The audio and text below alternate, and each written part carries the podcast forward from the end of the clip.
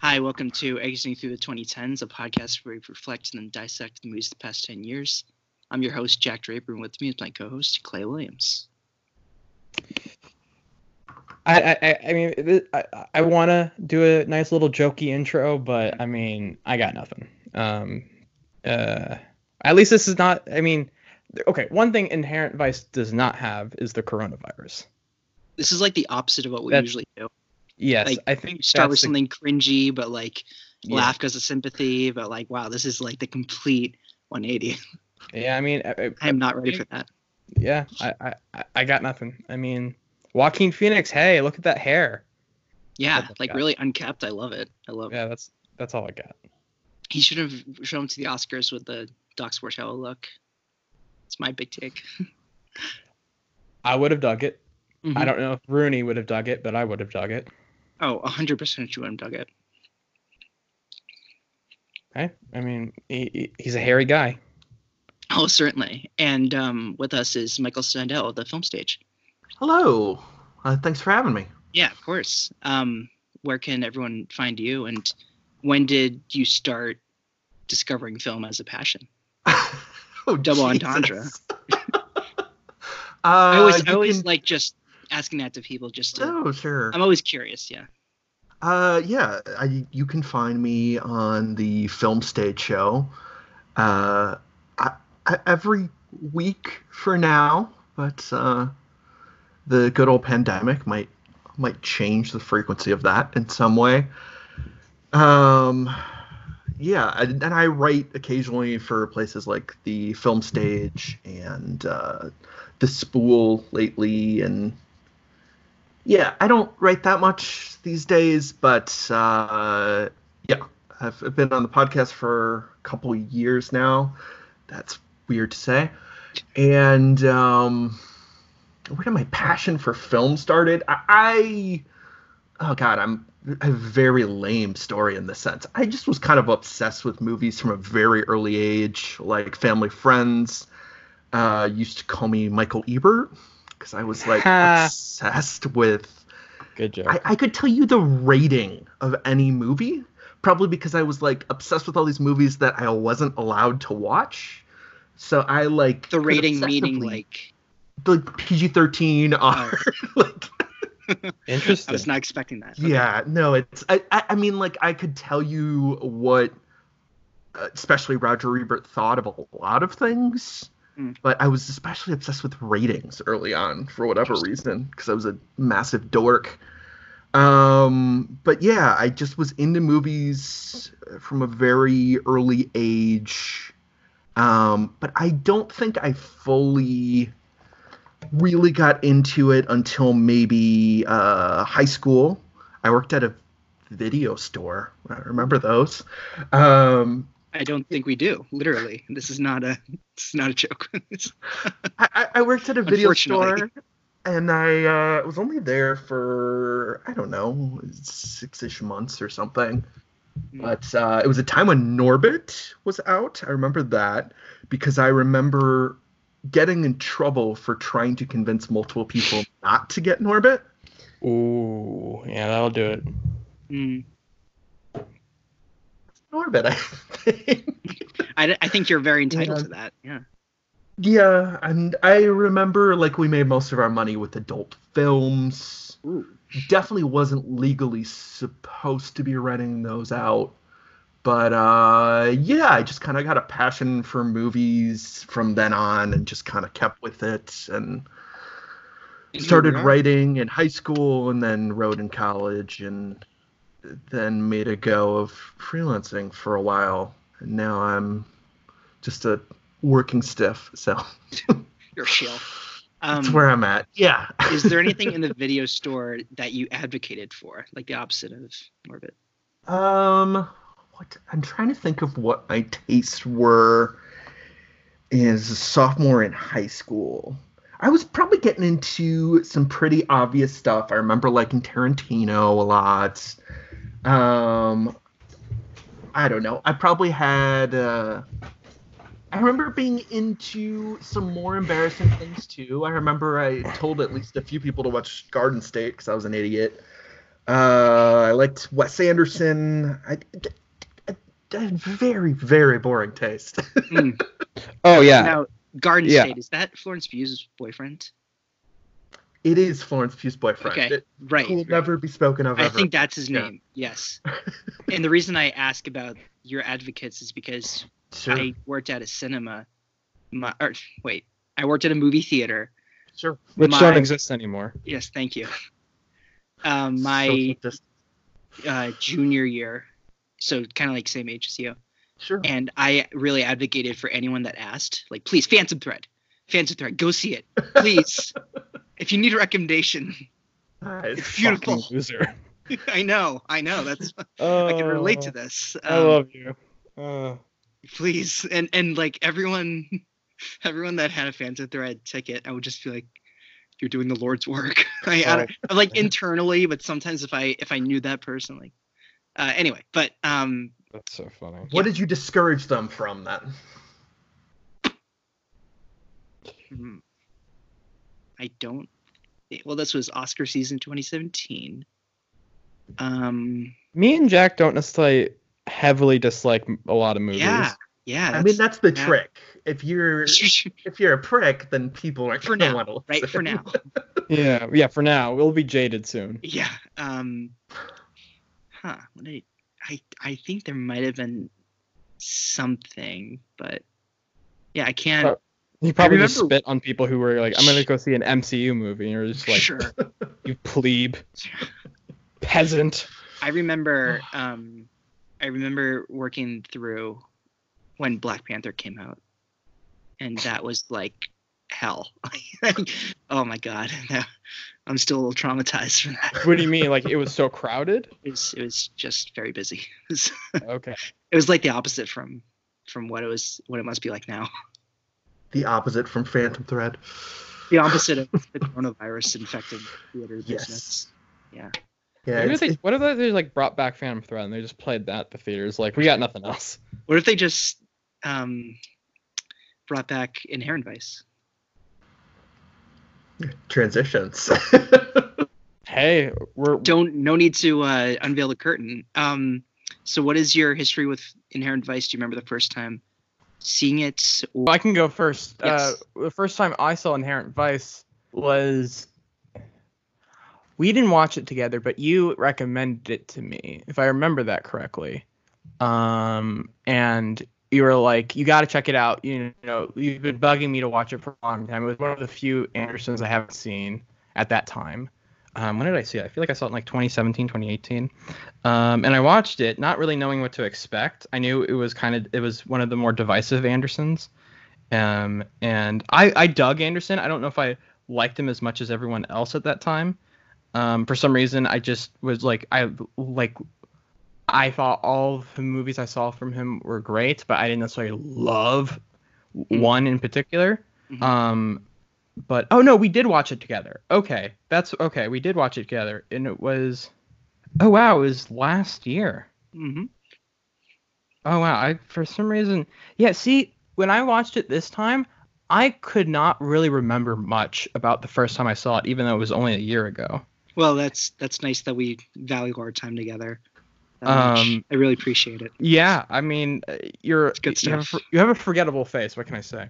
I've been told. Um, but I really no, I, I saw it and I'm like that was a thing. Um, I thought I think I liked it. I enjoyed watching it, but I I'm it was kind of like a fog, and then I just kind of went about my life. Um, and I haven't really thought about it since. But now, like, should we talk about how we felt rewatching it? Because I I re- well, when I- actually, before that, I was gonna ask you when you first saw it with me that first yes, time. you did. s- I, I did see it with you. This is true. I can confirm. Did you feel any differently from when you saw any other PTA movies, or was it different, like a gut feeling, like this one's less than, or the, or are they all plateauing together? This was Hmm. Again, I've not disliked. I've I thought I've uh, at this point I've seen I saw every uh, um, all the PTA movies I've seen I thought were great. Um, the only one I have not seen is Hard Eight. Oh my god, Um, Hard Eight's fantastic. Um, and I feel like my the sim the feeling that I kind of came with was similar to the ending of Magnolia Mm, in the sense of that was a choice. I was I you know at, in that time when I saw Magnolia, I wasn't as cultured in my taste of film. I wasn't at, used to like deliberate artistic risky choices that maybe alienate viewers. I wasn't used to that. I still ha- I was still pretty simple in my Mm. taste back then. Uh, and I'm still somewhat simple now, but I'm trying to I'm trying to change that. Um, and I had that kind of feeling of did I like that? Was that some like do does is that something that I think works or is it just not for me or do I don't or I guess it's more the it was the more of the feeling like well I don't get it. Yeah. Um and but rewatching it now I I watched it I had I had a lot of homework this week because um la- my last week of my term for um the, my winter term is next week with whatever's going on. Who knows what will happen? But so I had to watch it late at night. I watched it till like 4 a.m. in the morning, um, and I was and I kind of texted I texted Jack about this of like how I was kind of half asleep, half awake, but still like super captivated by it. Yeah. And I gotta say, what a great Perfect mood for that. Exactly, exactly. It's just like you're just in it, and then you're like, what's happening? Oh, cool. That that's really good. All right. It's so great that it doesn't play as a burden. You know, it's not like you picked a more, I don't know, or something that Yeah, that we or were to talk about. Sure. Uh, oh man, imagine that. Um, yeah. So, what was your first time doing this?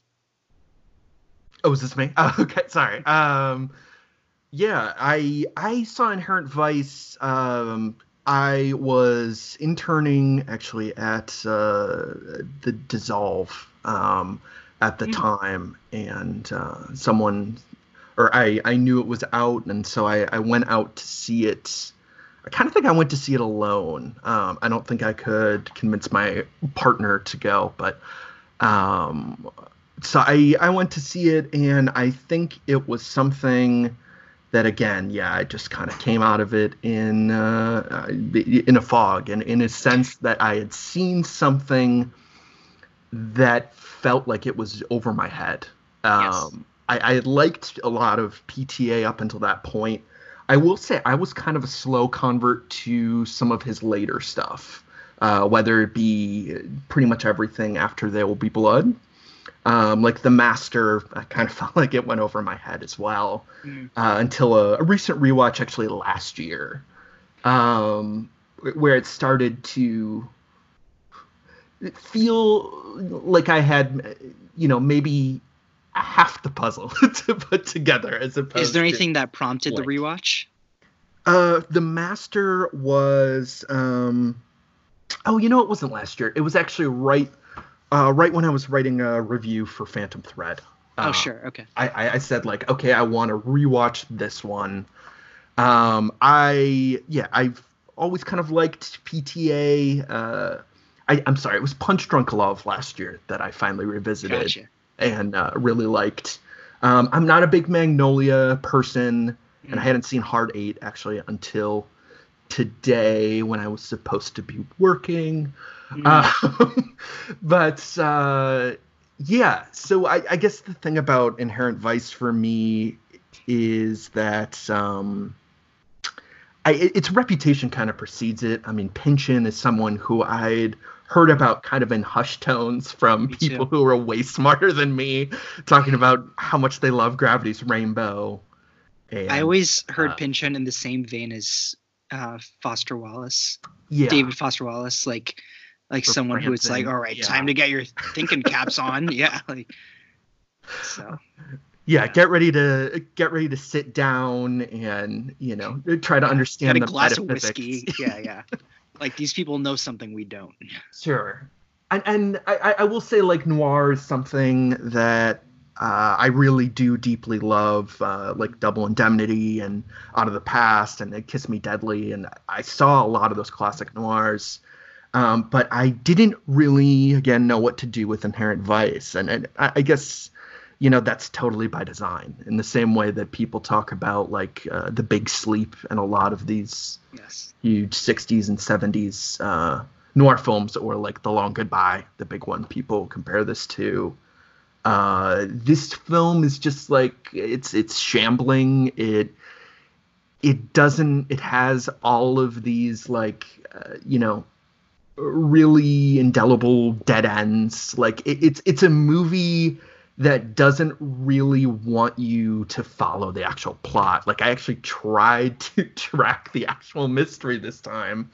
And even though like, you know, I have a sense of how things persist, I mean there are so many uh intentional blanks. Like that like just as the title says, like this is a movie that's all about uh unstoppable inertia like Yeah. time is something that you can't you can't uh yeah there's nothing you can do Ice cream melts.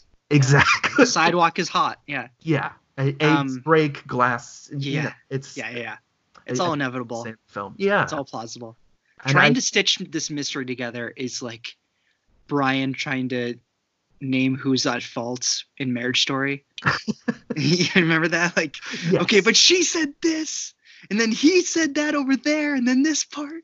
yeah Um, it's a, it's a circle without end yeah, sure. yeah, no, it, it's endless. I remember this being at the tail end of when I was going through PTA's movies. Um, when we b- before we started recording, I mentioned he was my favorite director of all time, and uh, yeah, that still still rings true every time I revisit one of these.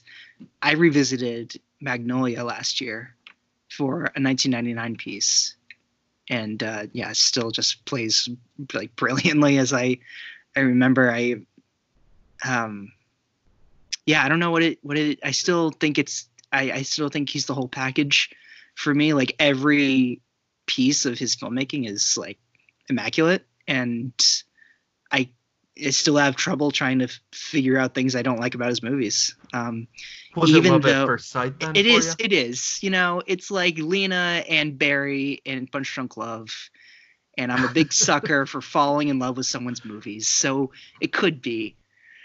And um, even when I felt like I wasn't fully comprehending his work in The Master and Inherent Vice, I still felt like it's okay.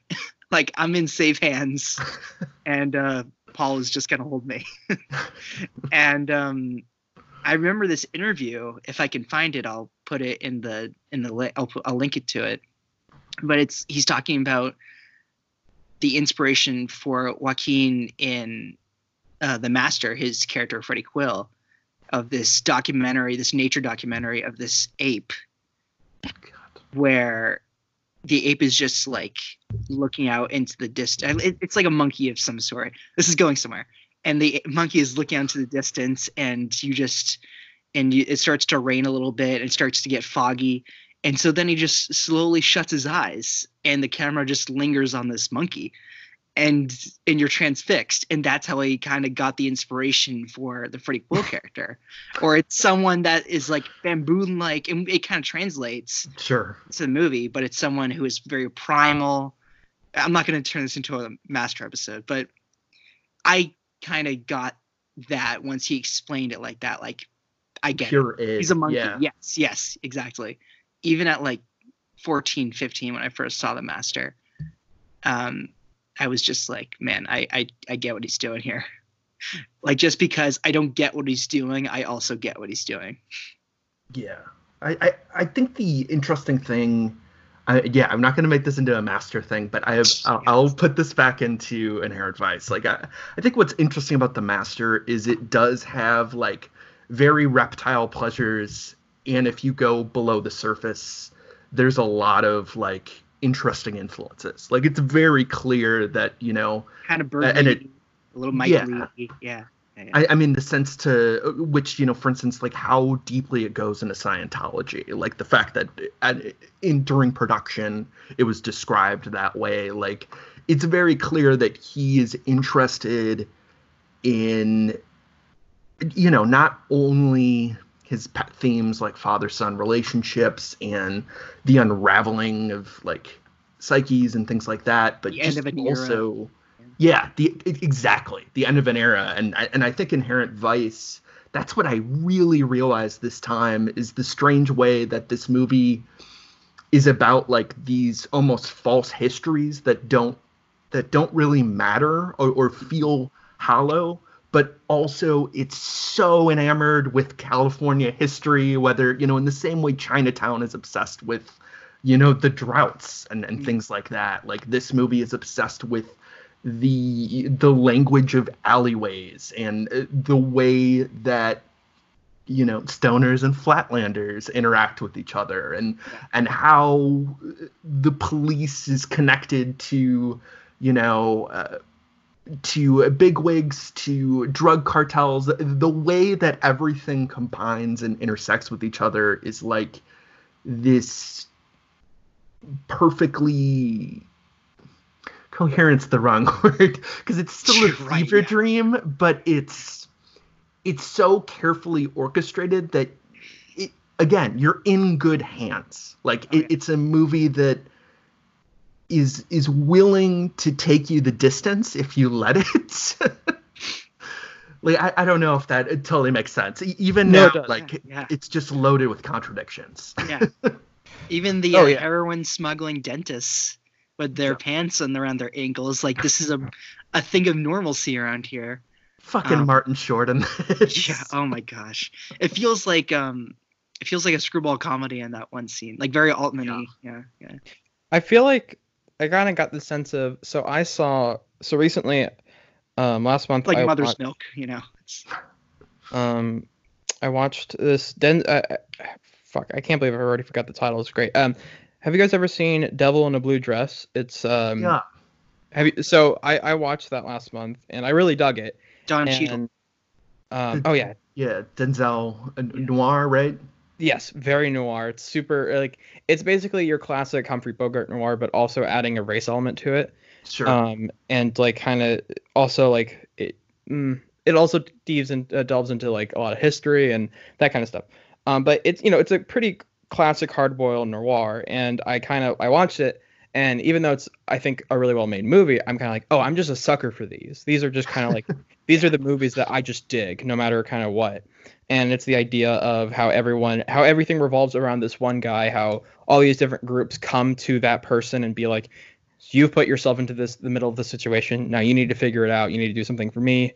I, you, and you need to do something for that person. You have to um, please all parties at the same time. Who directed that? um, carl uh, franklin. Franklin. There you go Um, no yeah that we got Buzzed in quicker than you. yeah it was uh it's time It's my useless knowledge. Um, we have to put all this shit to use somehow, right? exactly. Um but like the comedy like the comedy in this movie it's super funny. Um just like coming so recently watching like a hard boiled kind of classic meat and potatoes noir with some inter- in- interesting like ideas around it to this movie it kind of feels like a parody in a sense and not in in not in like a bad way but i think it uses these the um it subverts a lot of ideas and a lot of the a lot of the cliches about classic noir. It still has that and it still operates under the classic noir formula, but also takes takes certain parts and just kind of flips it flips it on itself and is and can make a great gag out of it. Like it's the idea like people compare I think the biggest comparison you can make to another movie is the Big Lebowski in the sense of this guy of stoner in the middle of this classic noir just trying to figure it out but also has these like kind of weird um surreal um aesthetic in the sense of like is this you know is this a fog? Is he hallucinating? That kind of stuff um i mean it, it's but that's i mean it doesn't share too many similarities in the sense of like in um its uh, te- uh filming technique and um its uh central themes or whatnot. But I kind of it, again, it's just it's a riff, but this one takes it, but Inherent Vice I think takes it inherently, pun intended, more Yeah. seriously. Um, but also has a lot of fun with it, and that's what's I think charming at the movie, and I think that's why. And I just feel like the overcomplicated plot is an is intentional because it's just kind of like, like it's these noirs, man. Like, you know, you know, like it's always, again, that's where it kind of feels like a parody or a satire of it in the sense Mm. of they make the plot way more complicated than it needs to be, just because it feels like every noir you see has like is so convoluted that they just kind of up the ante. It's very heightened. I guess that's what I'm trying to say. I've seen this movie so many times now, and what I'm starting to realize, connecting the dots to all these things is now meaningless, and solving the mystery will do nobody any good. like, like okay, so Doc finds Mickey Wolfmann, but then that's like halfway through. So then we have so much left to go, and um, nothing is is is wrapped up. And I think if if it were to be wrapped up, I think that it, a lesson would have to be taught. But I don't think that we're at all concerned with trying to send out any messages. so um, yeah, then it just keeps going and going and going, and you start to realize that this is just something that complications are always going to be ar- arising, and um, like um, oh, the the narrator keeps on saying that Doc is a do-gooder, and I think he's someone that helps people follow their instincts. Yeah, I think I, I think that's uh I, I, I kind of go back and forth. I think it was uh, it, Travis Woods has written this insane piece for Bright Wall Dark Room about Mm. this film, and he talked a little bit about the sense of how like uh, Doc almost like functions as a protagonist and and uh, and a uh, antagonist, like like in the sense that like Bigfoot is very much his like shadow in, in the sense uh, like it's a dark well it's at first seen as a dark mirror of doc but like doc is also not really that helpful. Like he just kind of moseys into situations Yeah. and things are just going on without him like like Yeah. so many of these hallucinations like as you're saying don't necessarily matter like i think the one that really seems like it matters is shasta showing Mm. up at his uh his bungalow or his place halfway through um Mhm. but like so many of the other kind of like avenues and outliers this does like it's not like he's really being a hero or sense. And, and like he's such a bad detective too. Yeah, he's not very good. Yeah, he's like i up. love his notepad notes like not hallucinating. yeah like a b- bad trip like Yeah, bad it's like some guy like they're so they're so um there's such like people are leading him by like they might as well be leading him by the nose to his next place and then he gets there and he's looking around and like where do i go it can only be this place so again, I'll it's very go in. Lebowski-esque. Yeah, I, I I mean, I, I think you see that with the Golden Fang too. It being twelve different fucking things from a, you know, a dentist heroin ring to a, It uh, could just be a boat. a boat. For all Yeah. know. Yeah, it's just a boat, guys. My big take is that this is also commenting on everyone's trying trying to break out of their confines that America is trying to put them on in this moment. Like, um, if we think about Penny, who is Reese Witherspoon's character, she's dating Doc, even though that's unacceptable for someone of her stature as a lawyer, as a big time hotshot lawyer in LA. and uh, and then yeah, as you mentioned, Bigfoot, who is the, reveals himself slowly to be more corrupt, and we learn about his partner. And uh, I think what we take as maybe a hallucination at the end when he eats his weed shows me with later viewings that he wants to be something that he cannot be because of many things like the controlling dom- uh, dominance of his, of his wife. So he wants to be someone that is out of control and not in so much of a position of power like Doc. And uh, there's just a, there, yeah, there's just a lot of things like that. Like Mickey Wolfmann is is trying to not be such a high powered businessman, and I think it's very interesting. It's very like Once Upon a Time in Hollywoody. Is another. What, what makes you say that? Oh, just just like with the, The 70s transitions. aesthetic? Yeah. Oh, okay. Yeah. LA ness of it Um, all. Yeah. No, I guess agree. you could draw any LA movie to that. I, It's I just think the- recent.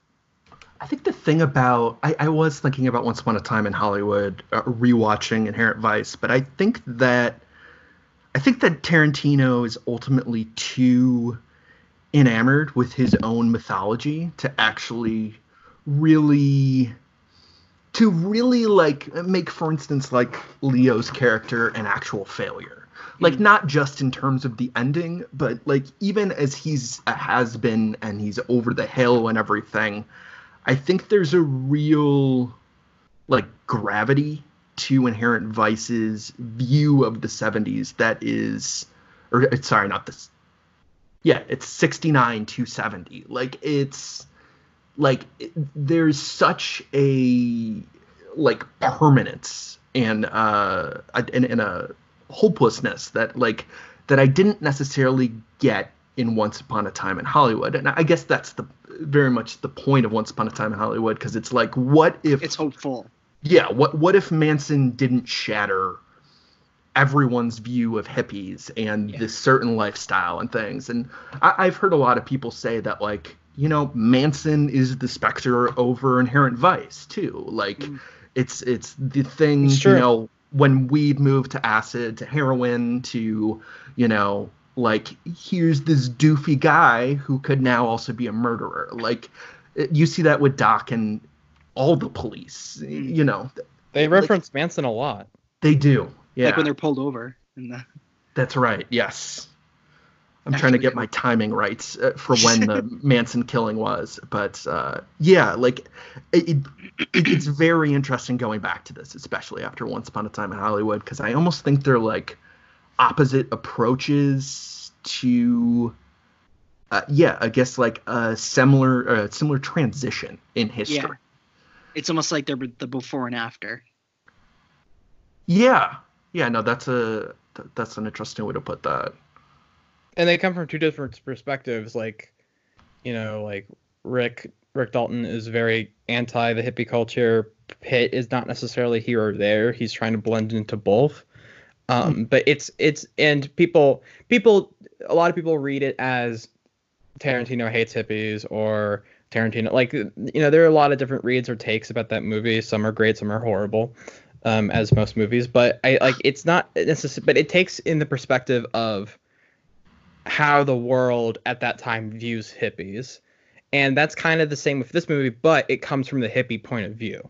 Hmm So it's it, it, it you know it has that duality to it that I think actually thinking about it more and you guys explaining it does have a instinct fundamental connection in the sense of the time and the subjects they are actually tackling. Um, I found so I found this interview with PTA. He's talking so basically this guy was asking so people say it doesn't make sense. What do you think? Um, and The like the interviewer question- asks him, like, Well, the- yeah, it doesn't the- make sense. Well, the question is, um, uh, ba- well, I mean, that's the tone of the interview, but he basically, uh, the interviewer, sa- interviewer says, you've talked before about how, um, this is from the Huffington Post, by the way. This is, and the interview was, um, from Christopher, uh, Christopher Rosen. Um, the question is, you've talked before about how the plot is almost secondary to the action, but having seen Inherent Vice twice now, it does make sense. I don't understand what, how that interview can figured it out, but God bless him. But this is, but I liked PTA's response to this. It does. It's not necessarily a cop out with us saying plot doesn't matter. It does connect, I assure you. But with that's the joy of Pynchon. All of his stuff, which is seemingly so ram, rambling and wild, is carefully constr- uh, structured and really meticulously thought out. There's a point to everything, and everything is connected. Every cause has an effect. When you're sending this character off to investigate what happened to his generation, the point, the points in the dots are connecting. He's piecing it together. It's it's all pretty damn accurate. It's not just wild stuff that Pynchon is making up out of thin air. He's looking back with proof Mhm. proof in his hands. Look at what these Republicans in power did to the country at the at that time. So it's definitely has that perspective, um, but I mean, even though people tell me it makes sense, I I, I don't know. Don't know about all that. You maybe think- can if you like take a whiteboard to it. And just, Yeah, you have to just, like, really sketch put it out together. everything. Yeah, I mean, Doc literally does at one point. Like, Sure. Was that like on his wall? yeah, like was that wasn't like a wall. Yeah. whiteboard. I'm like, Oh yeah, yeah. Paint what meant. over that. That's like, that's gonna leave a mark. Yeah, he Your takes, like, renters an are Excel not gonna be marker. happy about that. Your landlord's gonna be like, the fuck? Are you serious? You're like um uh McConaughey in True Detective. I was looking at Social Network with uh, Eisenberg with the permanent marker on the window. yeah, on the window. Yeah. yeah, Oh yeah. yeah. That reminds me, the only good joke in the movie The Internship is when Vince Vaughn starts, he Wow. thinks he has Oh, some no. eureka moment. I don't know why I'm bringing up The Internship. Uh, and Owen yeah, Wilson Vince Vaughn- connected. Yeah, that's Hey, look at that. Hey. Plays the same character too. Yeah. yeah, exactly. Weird. But Vince Vaughn starts writing on the wall, and like someone else at Google where he works is like, "You asshole, that's a permanent Yeah. marker," and that window's now ruined. I wonder how So the true. internship was dated. Who should we get on for an internship episode? no, you don't. Vince Vaughn? I don't know. Vince Vaughn. There are some other weird Vince Vaughn movies you could do if you want to do a Vince Oh, Vaun yeah. marathon. Drive against concrete, across concrete. Cell, cell, uh, Fred Claus. brawl, brawl in Cell Block 99. I always get that title wrong. Even, yeah, there's, yeah. Vaughn has made some choices in his late career. He does. Yeah. Um, uh, but yeah, like yeah, there's all these like classic rooted moments in noir. The, I mean, I noticed this. Sorry, I just thought. um there's this there's this moment in the movie where like there's always these sorry there's always this moment in any noir movie is like oh it's the uh, like when someone mentions a character's name like um uh, what was uh, Mickey Wolfmann and so like so like a high status character like that like you know so the, uh do you know Mickey Wolfmann and he's like the guy from the paper? It's always that. It's always that response like whether Sure. it be like like oh how do you know this high status person. Oh you mean the guy from the paper? I know it's, it's almost in every noir movie that response. And i, just like I- But the guy from the paper, yeah. yeah, exactly. There's always that moment i just found and i found little things like that where it's just like that's intentional that's like that is a you know that's that's definitely um a sub not a subversion but it's letting you know this is rooted in a classic noir story and that is what we're telling but we're just going to have fun with it It's got to be hard to write a script like this. Like, With let alone. adaptation. It, yeah, and I know, but um, it's got to be. Yeah, I, and also I read. Have you guys read the the book? No. I have not, but as, ha- as I'm aware, it sounds like it took out a lot of stuff too. It did take out a lot. There were a lot of characters that like his um, parents, for instance. Yes, his parents. Um, and it's PTA's first adaptation too, so it's like interesting that this is something that he chose for his first one. um, like so, and also Pynchon is so infamously unadaptable too. So it's um, yeah, like but you have to be so particular with adapting this because of all the the moving parts, obviously, and you intentionally can't have it make sense. Right? yeah i, I yeah i So i, like, I that's got to be a real challenge it's also him as a I, screenwriter. I mean, he also made the brilliant decision. I haven't read the book, but I read up on some of the changes. He made the brilliant decision of intr- of um, having the narrator be an actual character because in the book the narrator is no one; it's just the narrator.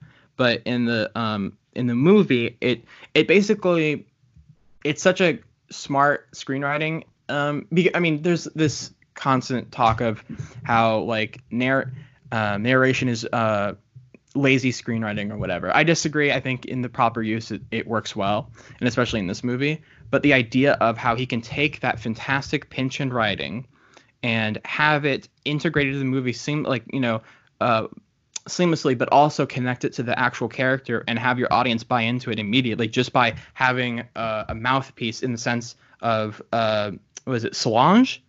Is that what's her name? Yeah, Joanna Leach? Newsom. Yeah, Joanna Newsom. S- sort of. Like, yeah, I don't remember how to pronounce it whatsoever. but sh- how she is basically she connects it straight to Doc and has this personal connection and puts this entire context around the film. And I think, and but he also is like, now I can just take the Pynchon's writing and not, not copy and paste, but put it into the movie to really like accentuate it and make it more vibrant and make it more, um, uh, I don't know, uh, appealing. Yeah, he's trying his best to respect that tone. It's really, really it's really, really uh, specific, and it, it's also tricky that PTA cast Joanna Newsom and Katherine Waterston to look very similar to each other. Yeah. So it's, I mean, that has nothing to do with their name, but it's just funny that that that they seem to in the flashbacks be a very tight group, and yeah. I think it's an interesting choice too, because I think, um, you know, especially let's say the the bookends, like uh, very early on, and the end, like it could very easily be seen as like a figment of his imagination, and yet that key scene in the middle where Doc is thinking back to you know kind of his last days with Shasta, she is there, like she's there, and they're talking to her. they're obviously very high and looking for their next fix, but like it's not just a figment sitting next to Doc. It, it she's meant to be a person who is reacting because she's on the phone, you know, in that kind of paranoid way. But I, I think that that's another thing that's kind of really tricky about her as a, a narrator because she is a narrator, but she also seems like someone who just kind of orbits around uh, the characters in in a way that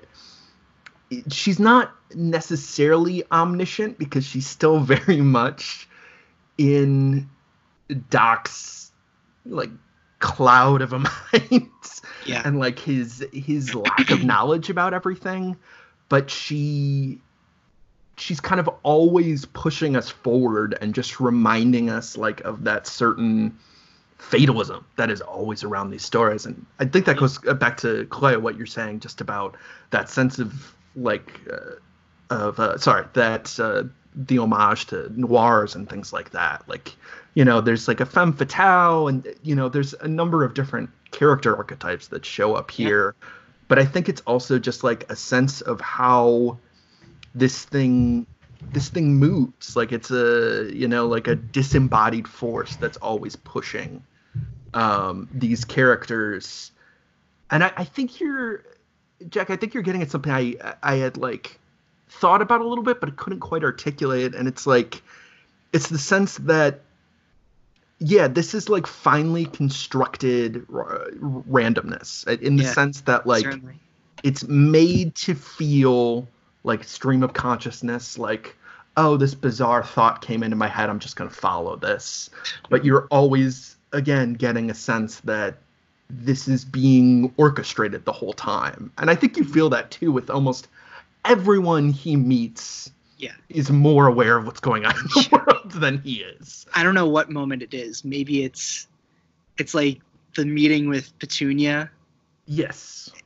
And then you're kind of like, okay, I give up, like uh, because it it all just like that scene in particular fe- always feels so dreamy, like like this person cannot be real. Like this is this is fake. sure um, Joanna Newsom's narrator reminds me of sometimes how Scorsese will use narration, like um, particularly Wolf of Wall Street. How Jordan narrates himself like almost reading a book about himself, or he's he's like, okay, well, here's when I did this, and then like he's he's viewing himself in a third person. sure I guess that's what narration is. But um, Joanna Newsom's character is doing the same thing, where she's like seeing Doc from like a point of view, like recounting the the events. Yeah. No, absolutely. Yeah, I I this is just such a it's such a weird movie to talk about because each scene is so carefully placed, but uh, again, uh, we need that we need to pull out that whiteboard to figure right. out Yes. how we get from place to place. And like uh, speaking of another scene that like you know, you could say a lot of these scenes feel half remembered in that sense. Like but the Mickey Wolfmann, like the first time we meet him, you know, he's kind of addled in that chair, and he and Doc had just like snuck by dozens of cops apparently. How's Like, it going, little buddy? yeah, we were having like a pool party, and then exactly, yeah, that Yeah. little buddy, like uh, Eric Roberts with a five o'clock shadow. Yes. Yeah, yeah. Oh, Yeah, he's Eric- so good. He's like in everything. yeah, he's he's one of those guys that you know Tarantino and Soderbergh are like, remember Eric Roberts? He's great. Nolan. And too, Nolan. Batman, Yeah, exactly. Of Nolan too, yeah. Man, As Sal Maroni. Um, Star eighty, man. um, but so uh, what was I gonna say? Yeah. Uh, why are the F? Why is the FBI like like why do they party? have Who him? knows? I mean, you know. Like, are they in it with his wife and his and her boyfriend? Like, oh, some of this movie, and I just love the idea of PTA is like, no, it makes sense. Trust me, it makes yeah, sense. please. I'm like, I don't trust you. I don't trust you, Paul. I gotta say, I don't trust you. Um, yeah, this movie is just wild. Um, Yeah. you mentioned, um, Michael, you mentioned earlier of like the scene of um of uh sorry uh, of Shasta coming in the middle of the movie. You referenced Sure. that as a hallucination. Um, I think the first time I, it saw it, too. Just the first time I saw it, I'm like, yeah, that's a hallucination. The second time I saw it, I didn't really think either or. What is our reasoning behind thinking that's a hallucination? Hmm. Well, I think that the way I, I, I will say the the first time I watched this, I didn't think about that scene. Uh, I didn't feel it was as crucial until the second time, and I feel like that is is a scene where Shasta is almost is is almost like the perfect model of like the you know, uh, not the femme fatale, but like the romantic interest, the one that got Mhm. away.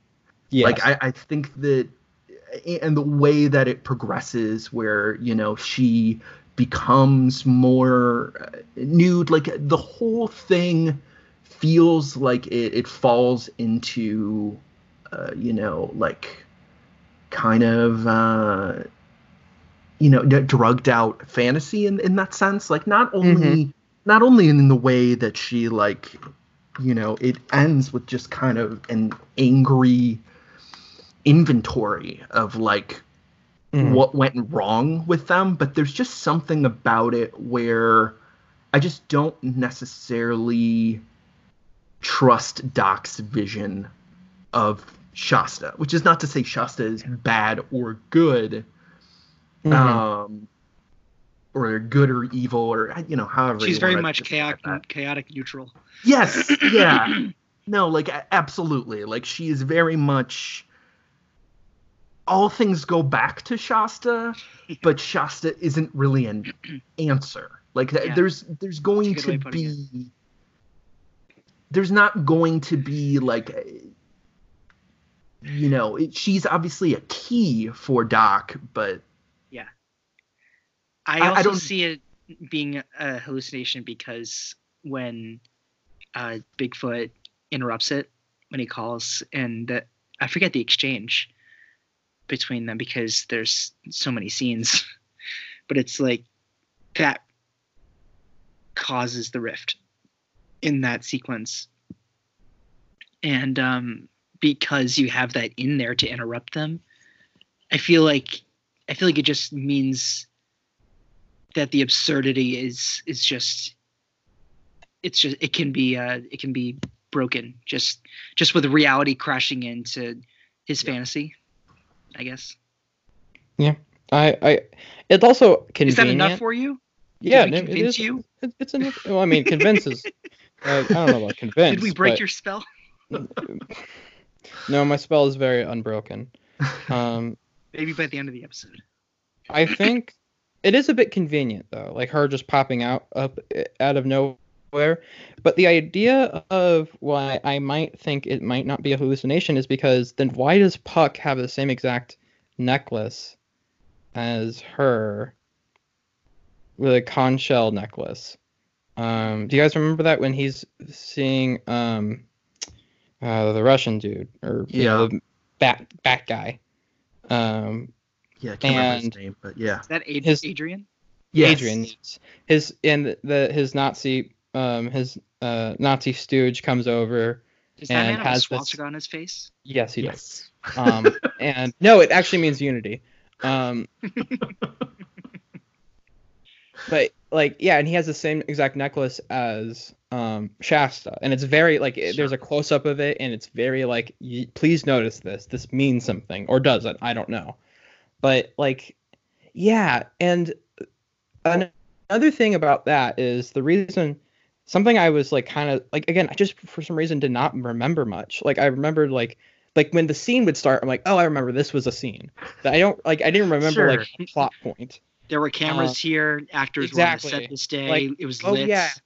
Actor looked like that. Yes. Yes. Yes. that.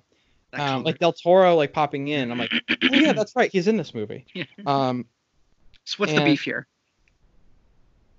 uh, but like, yeah, I thought for some reason watching it, I'm like, yeah, Shasta dies, right? She's like dead.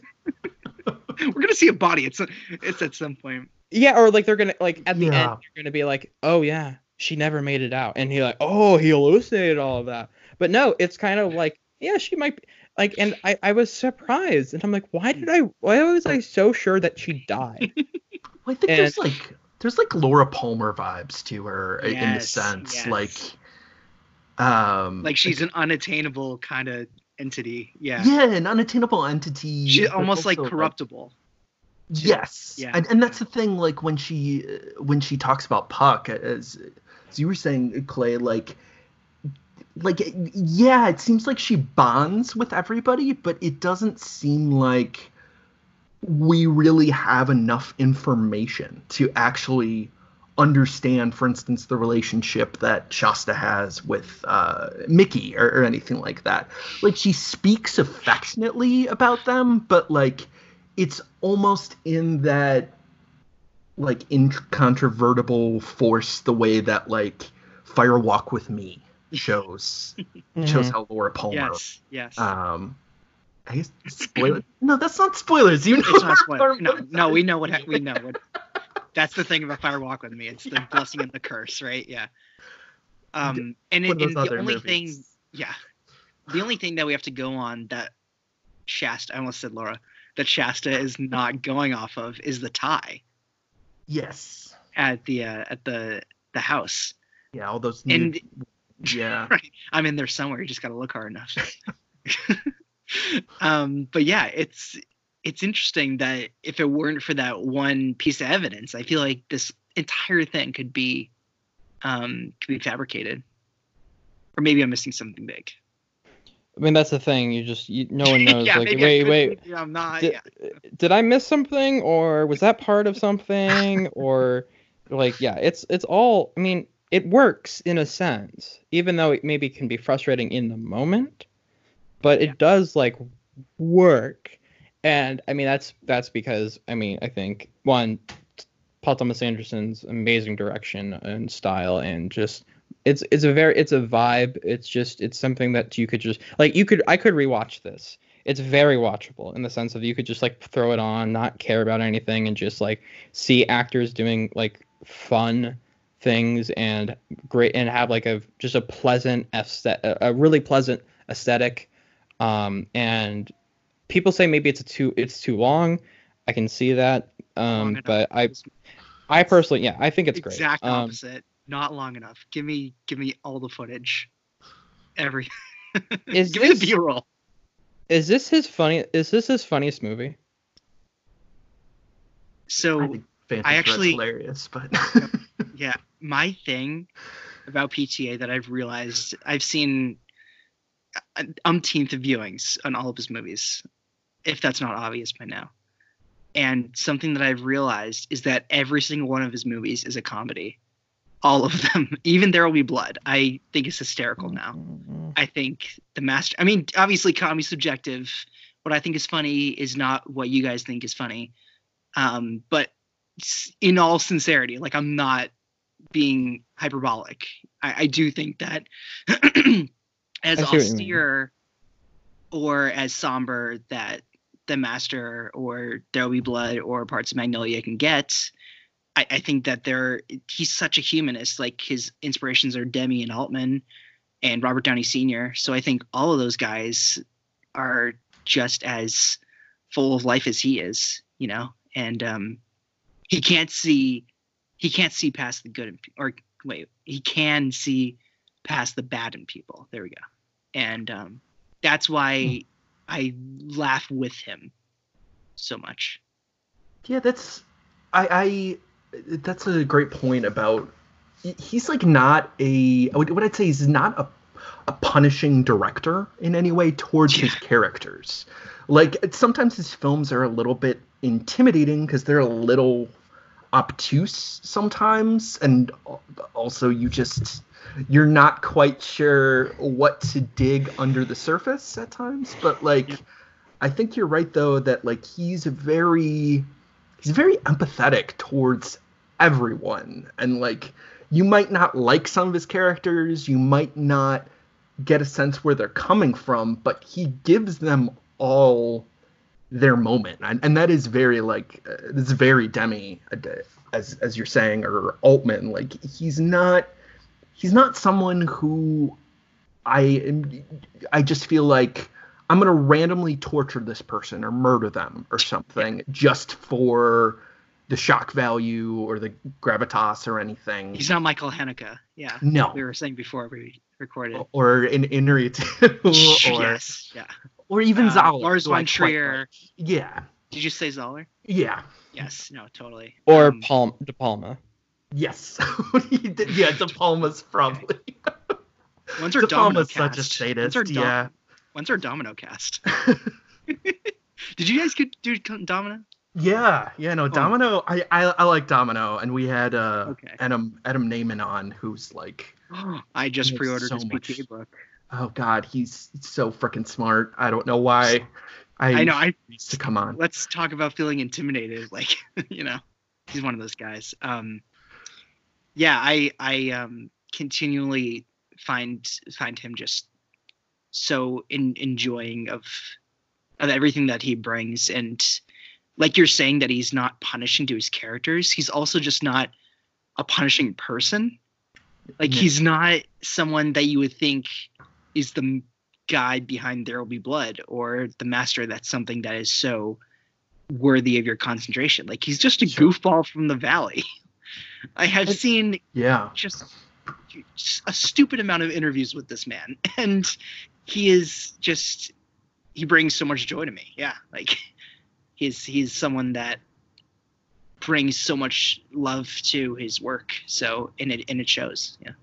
I think even something like Magnolia too. Like like Magnolia gets this you know, I guess you could say this about any director, but I, I mean I had this with Kubrick a few years ago where I like had this idea that he had his microscope and everything, and I like Kubrick, and I like revisited a few of his movies, and I was like, "What the fuck are you talking about? Like this what guy is so much uh, sorry, like that he was, you know, a, a, man looking at his characters under a microscope and like torturing them, you know, like or putting a rat through a maze, like all, all these like very.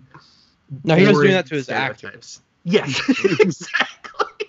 And that came through to the finished product. Yeah, yeah. yeah, yeah. That, no, I don't think he does that to his characters. He does that to his actors. Though. Sure. I mentioned but, that 99 piece earlier, and I also revisited yeah. Eyes Wide Shut and it was it was just like so, I, I love Eyes Wide Shut, and it's one of my favorites of all time. And it and it shows that he is someone that is so. I mean, we. I don't have to explain to you guys that he's methodical. Why am I saying this? But it's like he's just. I don't know. There, he's good. He's good at making movies. I forgot what I was gonna say. and he's just like weirder than everybody talks yeah. about. Like yeah. I know a lot of people watch Kubrick, but a like few, they're few, weird sorry, movies. a few weeks ago, my friend and I were talking that we find it so so weird that The Shining is as popular as it is. It's like, so, do you guys realize so how strange that is? Like, it's real. Like, people watch it every Halloween with their families. Sure. Like, I shit you guys not. Like, this is a tradition that I've heard that people like. I, I would I would never watch this with my family. the Shining, yeah, it's. Uh, I love it, but it's like I would never. I would always just watch it with friends or myself. it's yeah. not something that I feel, especially what it's about, no, let alone the uh, the style. but like yeah I, i'm sorry going my actual point about magnolia was like Mhm. everybody's like it's so melodramatic it's so long and it's like yes it is like an exhausting movie that wants to wring you out by the end but like it's also just a really goofy movie like tom cruise is a pickup artist in it Shut like the fuck up, shut the fuck out. Like Linda Partridge, like Julianne Moore is really going for it. Yeah. yeah like it's a it's not hammy but like it's, It's very verge of being aware Yeah. Yeah. Like it's on thin ice the entire time. And um, sure even PTA will be the first to admit, in I think multiple interviews, that if that if Magnolia was made now, he would cut it down. yes I think um, he was on too much coke or something Yeah. yeah. it was actually made right as his dad passed, and I think Oh. that he was just ironing out every single thought, every detail that he had worked out in his system. So I think that much of an immediate um, meditation is is uh, showing. I think, but it's it's like with that reasoning, it's it's almost like given a pass. I, yeah, I agree. I think um, Any Magnolia takes, Clay? it's a good movie. I need to rewatch it. I definitely need to rewatch it. Same. I'm just thinking about Sorry, how it's fine. so crazy that PTA didn't stick John C. Reilly into this movie. I find that so crazy because it's just like this is the movie for John C. Reilly. you can see him him being in, different. and it worked beautifully. He would work wonders as the uh, Benicio character. Yeah, Oh, or or Owen Wilson. Yeah. Oh, he Owen- could definitely play Owen. Owen Owen Wilson. That's He's low key my my favorite performance. I don't know. You're Some right on, Ray. I love Owen Wilson in this. I, I think he's just like, especially after reading the book, I think he's so perfect as Puck because he's someone that is so expect. And I think this is a great transition to talk about the ensemble. That he's so perfect as playing a rat that's like on both sides, but Sure. he's never given opportunities like this for auteurs to just kind of wrangle him as a ragdoll and see what kind of things Owen Wilson is capable of. Because it's like, yeah, sure, he works wonders with Wes Anderson, but you know, can we name anything else off the top of our heads? How do you know? Like, you know, I don't know. Yeah, there's. Yeah, he. I, I think what's weird about him, I'm realizing about i- i- it's like he is. I, I like again, he's a very specific archetype in in like noir. Like he's not only a rat, but he. But he isn't like jaded. he isn't like you know I. I, I want to like he wants to get out, but there's not like in you don't ever see the urgency of him trying to get out like what the cost is. Like it's always just implied like the fact that anyone around you could be murdered or this is how deep this actually goes. But like when we first meet him it's just like a band hanging out at this place eating pizza and everything. And like Doc just happens to be there and finds him. Like it's. it- it's Oh, I actually that's think that we think meet is him at the rendezvous. Or Oh, is we that the- do. I'm sorry. Yeah, No, it's- Jade, it's fine. Jade introduces him. Yes, Um, yes. That's right. That's right. we just gotta act like we're taking a smoke break out here. Oh, and then he comes. Okay, and then he Yeah. goes. There. No, yeah, yeah, yeah. Okay. It's totally fine. He comes Um, out of the shadow. Like I love that. It was, like that meeting place is so noiry with the you know the shadows on the docks, the golden fang. Oh, just But it's a. with the overalls and the hat. Yes. the- I love the Oh, whole good. look. Big shout out to Mark Bridges for the costume design. Yeah. One of the two Oscar nominations this movie got was screenplay and In um production, in costumes, yeah. and costumes. Well, is it Pynchon? Did Pynchon get a credit then, or, or is it just PTA? Just PTA. Okay.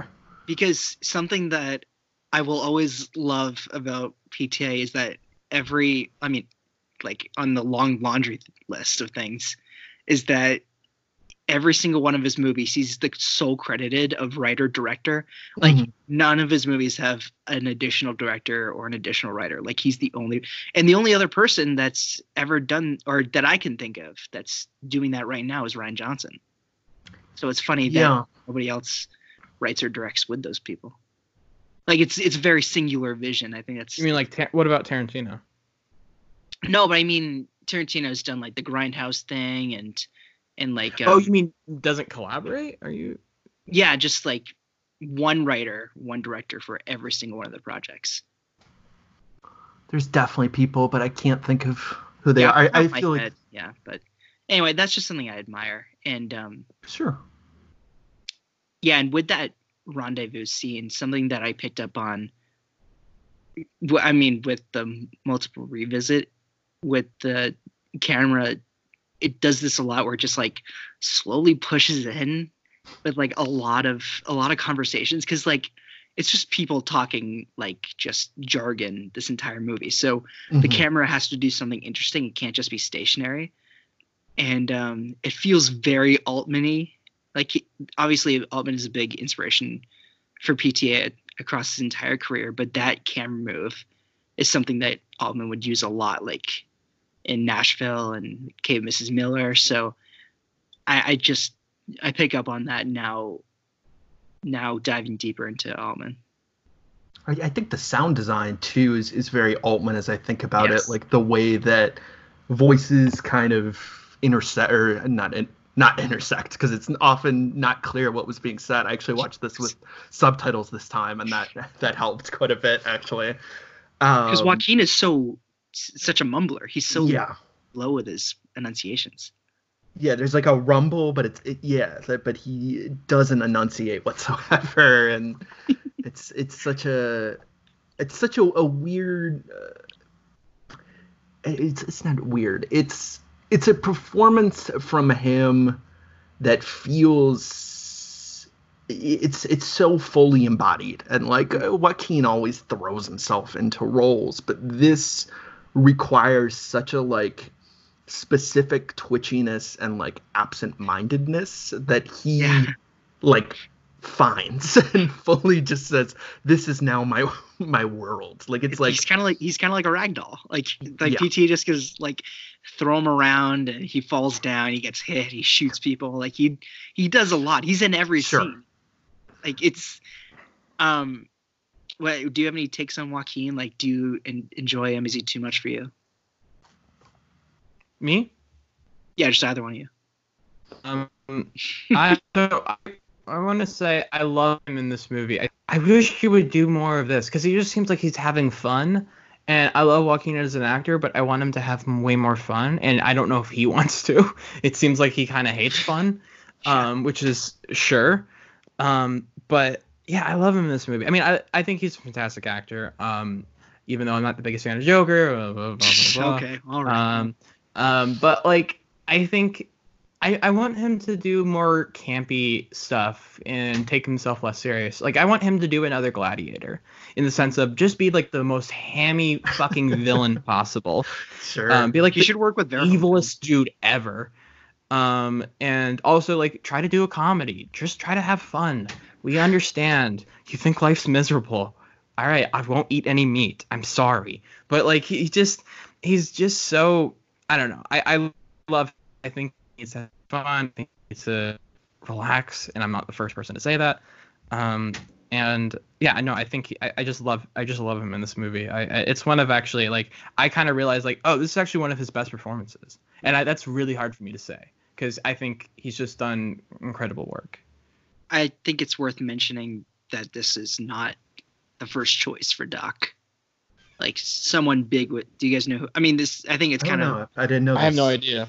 Oh, okay. I thought this was known. It's Robert Downey Jr. who was supposed to take this. okay Oh, that works. Yeah, yeah. That works. was it And, Marvel then that got in the way You know, it could be. Uh, he's also I don't. He's also kind of a tricky guy to direct right now, so that might have been. well, if there's anyone, I think it could have been Blank Check that was talking about this, but if there's anyone that needs to direct him right now, it is PTA. Yeah. Like, look at the rut that he's in right now. Yeah Um, but yeah, Joaquin is just masterful in this role, and um, I love how the, one of the most pr- like the most highest paid actors ever in the history of man is in a rut. yeah, yeah, he is swimming in so much money. Poor him. but he's sad He's in Yeah, but but melancholy, like, rich but ennui. He's just has so much Scrooge money. He's- McDuck. but That's so As. It's like a sad cannonball. Oh, jeez. Yeah, I don't. What do you think of Joaquin, Michael? I yeah no I I like him. I I think that I do like him when he's a lot think. looser. I, am oh, sorry. I think I like him. I No, I, I I do like him. There are definitely roles that I think he's better in.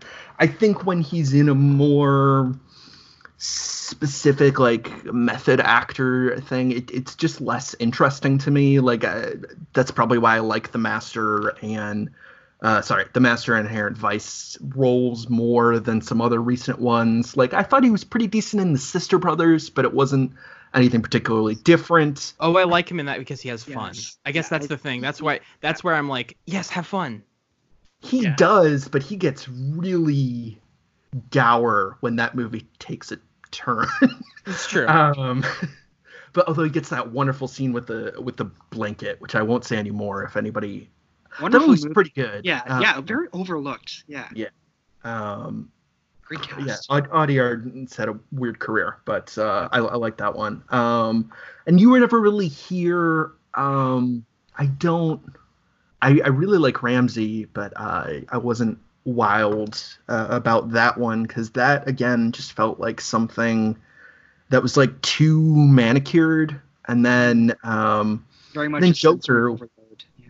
and then Joker was just like it felt like a Mm. greatest hits of his tics, and it just kind of bugged the shit out of me. it's it's a buggy movie. It just.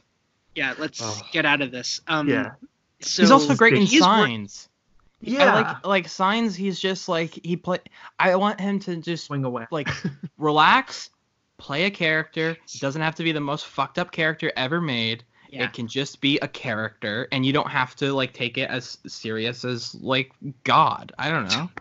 Yeah, I- he I is feel working like with Mike different. Mills this year, and I think is it? Mike Mills, yeah, in this movie called Come On, Come On, and if there's anyone that can touch into Joaquin's empathetic side, Mm. because I think that Mike, in the vein of Demme and Altman, Mike Mills is also a very empathetic filmmaker. So Yeah, I think we could see a different side this fall. Um, yeah, yeah. I think Gray was kind of. there's this one performance this decade from The Immigrant. Yeah, I don't. James I don't like that performance. Yeah, Well, he is less manic. So Yes. I, I, I guess that's where I thought of it. Or he's not going into like Freddie Quell mode, you know? no, yeah, but there's a certain like sour, yeah, somber quality to. Yeah. To that role, I, I just don't really like that movie, and that's a Okay. very minority opinion. What do you think of Jeremy Renner though? Uh, he's okay in that. Okay. Um, yeah, I don't I know. think I that's his best performance. I uh, I like Hurt Locker. I haven't gone back to it in a very very long time, but I remember liking that a decent amount. Yeah. Um. Yeah, I don't know. I can't think of Renner's. Renner kind of had like a run of some real failed movies, like the Bourne duh. movie. Yeah, yeah, yeah. I don't know what else Renner's doing. I guess- uh, Marvel, I guess. Yeah, he's gonna be in that Hawkeye television series that Mm. everyone's super excited for. I Um, yeah. Did anyone see Mary Magdalene? no. I don't think that exists. That's It doesn't. thing. It does He not plays. exist. He plays That's some. issue with Mary Magdalene. He plays some random character. I've never heard. I've never heard of the character's name before. Uh, Jesus Christ. Oh. Is, is that? Do you guys is know he who like that the Big is? Lebowski character? I, I is think, it Jesus Christ? Yeah, it might be. You know what? It might be. And- Oh and- wait, wait, yeah, wait, wait! thought it I know what the movie is. That's the Jesus spinoff from Lebowski. Okay, no, I no, I, I get it now. Turturro directed it. No, no, no. Okay, we're fine now. And like Joaquin plays a younger Jesus. Yeah, Like yeah. he's the free. Like that's so. that's Eight-year-olds, dude. Oh, I think uh. I, I one of my colleagues, Dan Mecca, I think is actually a big fan of that one. I Um, just listened to Mary uh, Magdalene. Ben Affleck's B-side. Yeah, yeah, they're they're doing a great job over there. Yeah. Oh my god, I, it's so much fun. Like I never know any of the movies that they talk about, but it's just like oh, I, I think they know their shit. Like it's pretty fun, you know. Um, Dan, no, Dan like sincerely loves all of those movies. There's like no secret like Dan's laughing at like ironically or anything. There's nothing ironic about Dan's love for those movies. Wait, what movies? Just he So Clay, there's this show that used to be on the film stages feed called the B side, and Yeah. they will take an actor's uh, career and talk about the movies that don't exist, essentially. like okay. it's really fun. It's called the B side. It has They're its own like- feed. Dan's thing is he just Doesn't he call it Dan Mecca's core? Yeah, Dan Mechacore. It's mid-budget films that don't have an IP that are kind of like forgotten. Like So, like, Bloodshot. this Like, year- Bloodshot's coming out. That's gonna Bloodshot- be- That's But that has, definitely gonna be one. That, but that's that's based off a comic book. But does anyone give a shit about Yeah, that? nobody gives a shit about Bloodshot. It's gonna make no money. It's It has bad Bad time.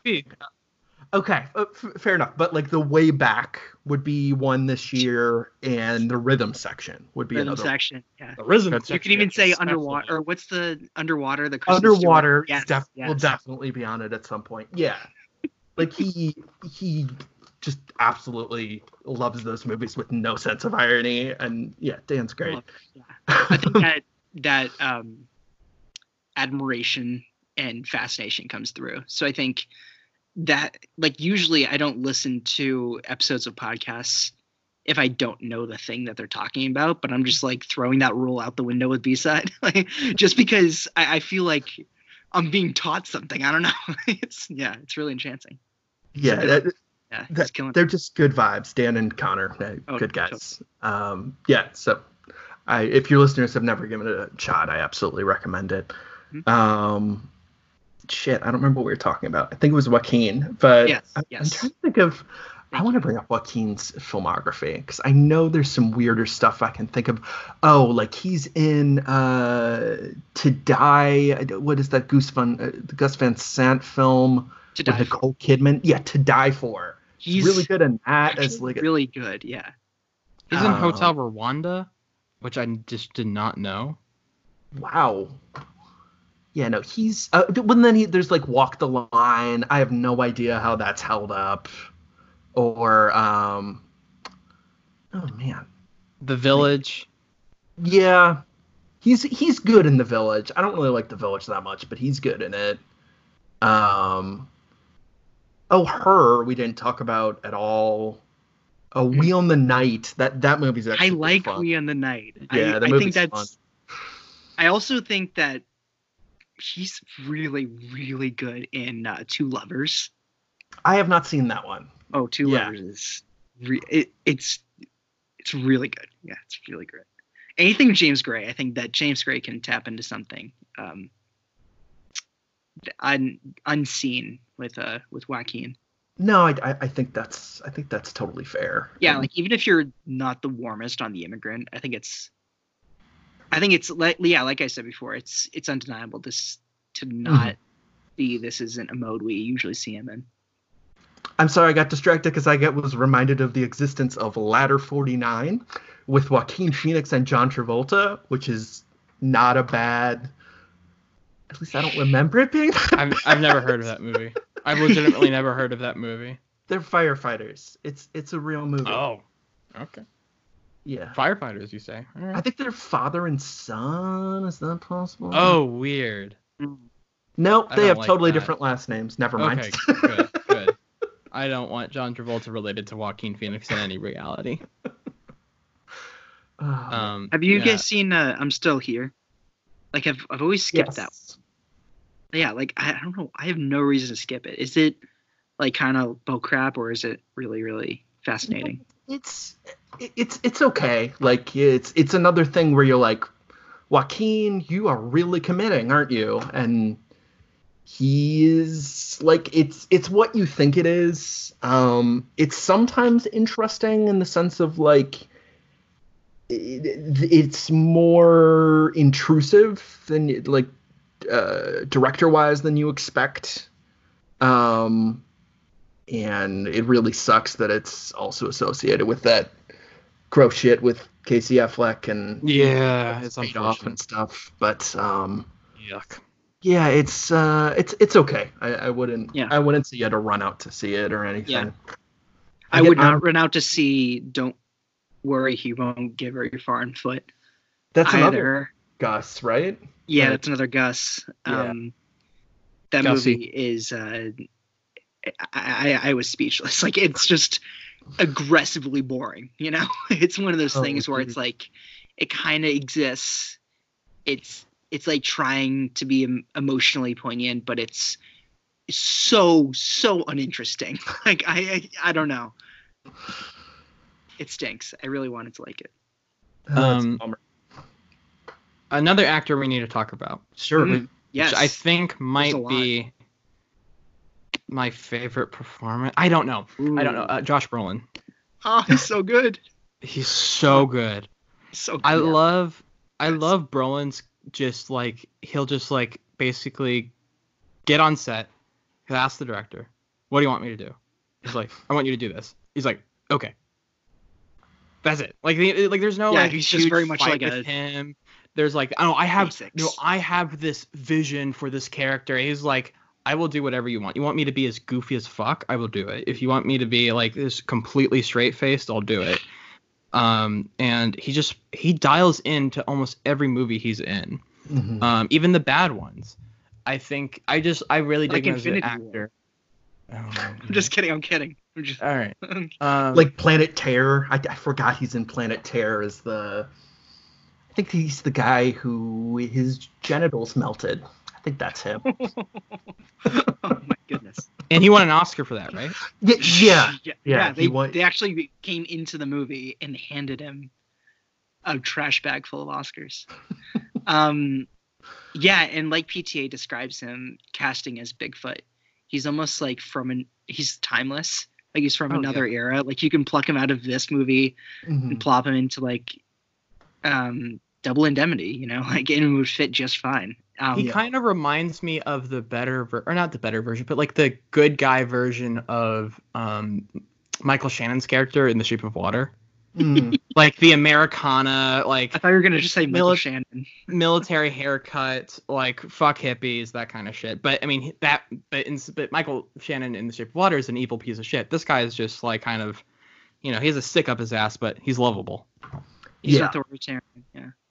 And you can tell he's definitely dealing with trauma that he's, he's going through something. Yeah, like uh, the, the loss of his partner. Yeah, and those and those bananas. Those bananas. Also, man, I mean, Panicaco. This like, is like the best dick joke of anything I can think of from like this decade. so good. Him just like just like like just all like in the car, just like just going ham. And like and Joaquin Phoenix was like looking at him like Yeah.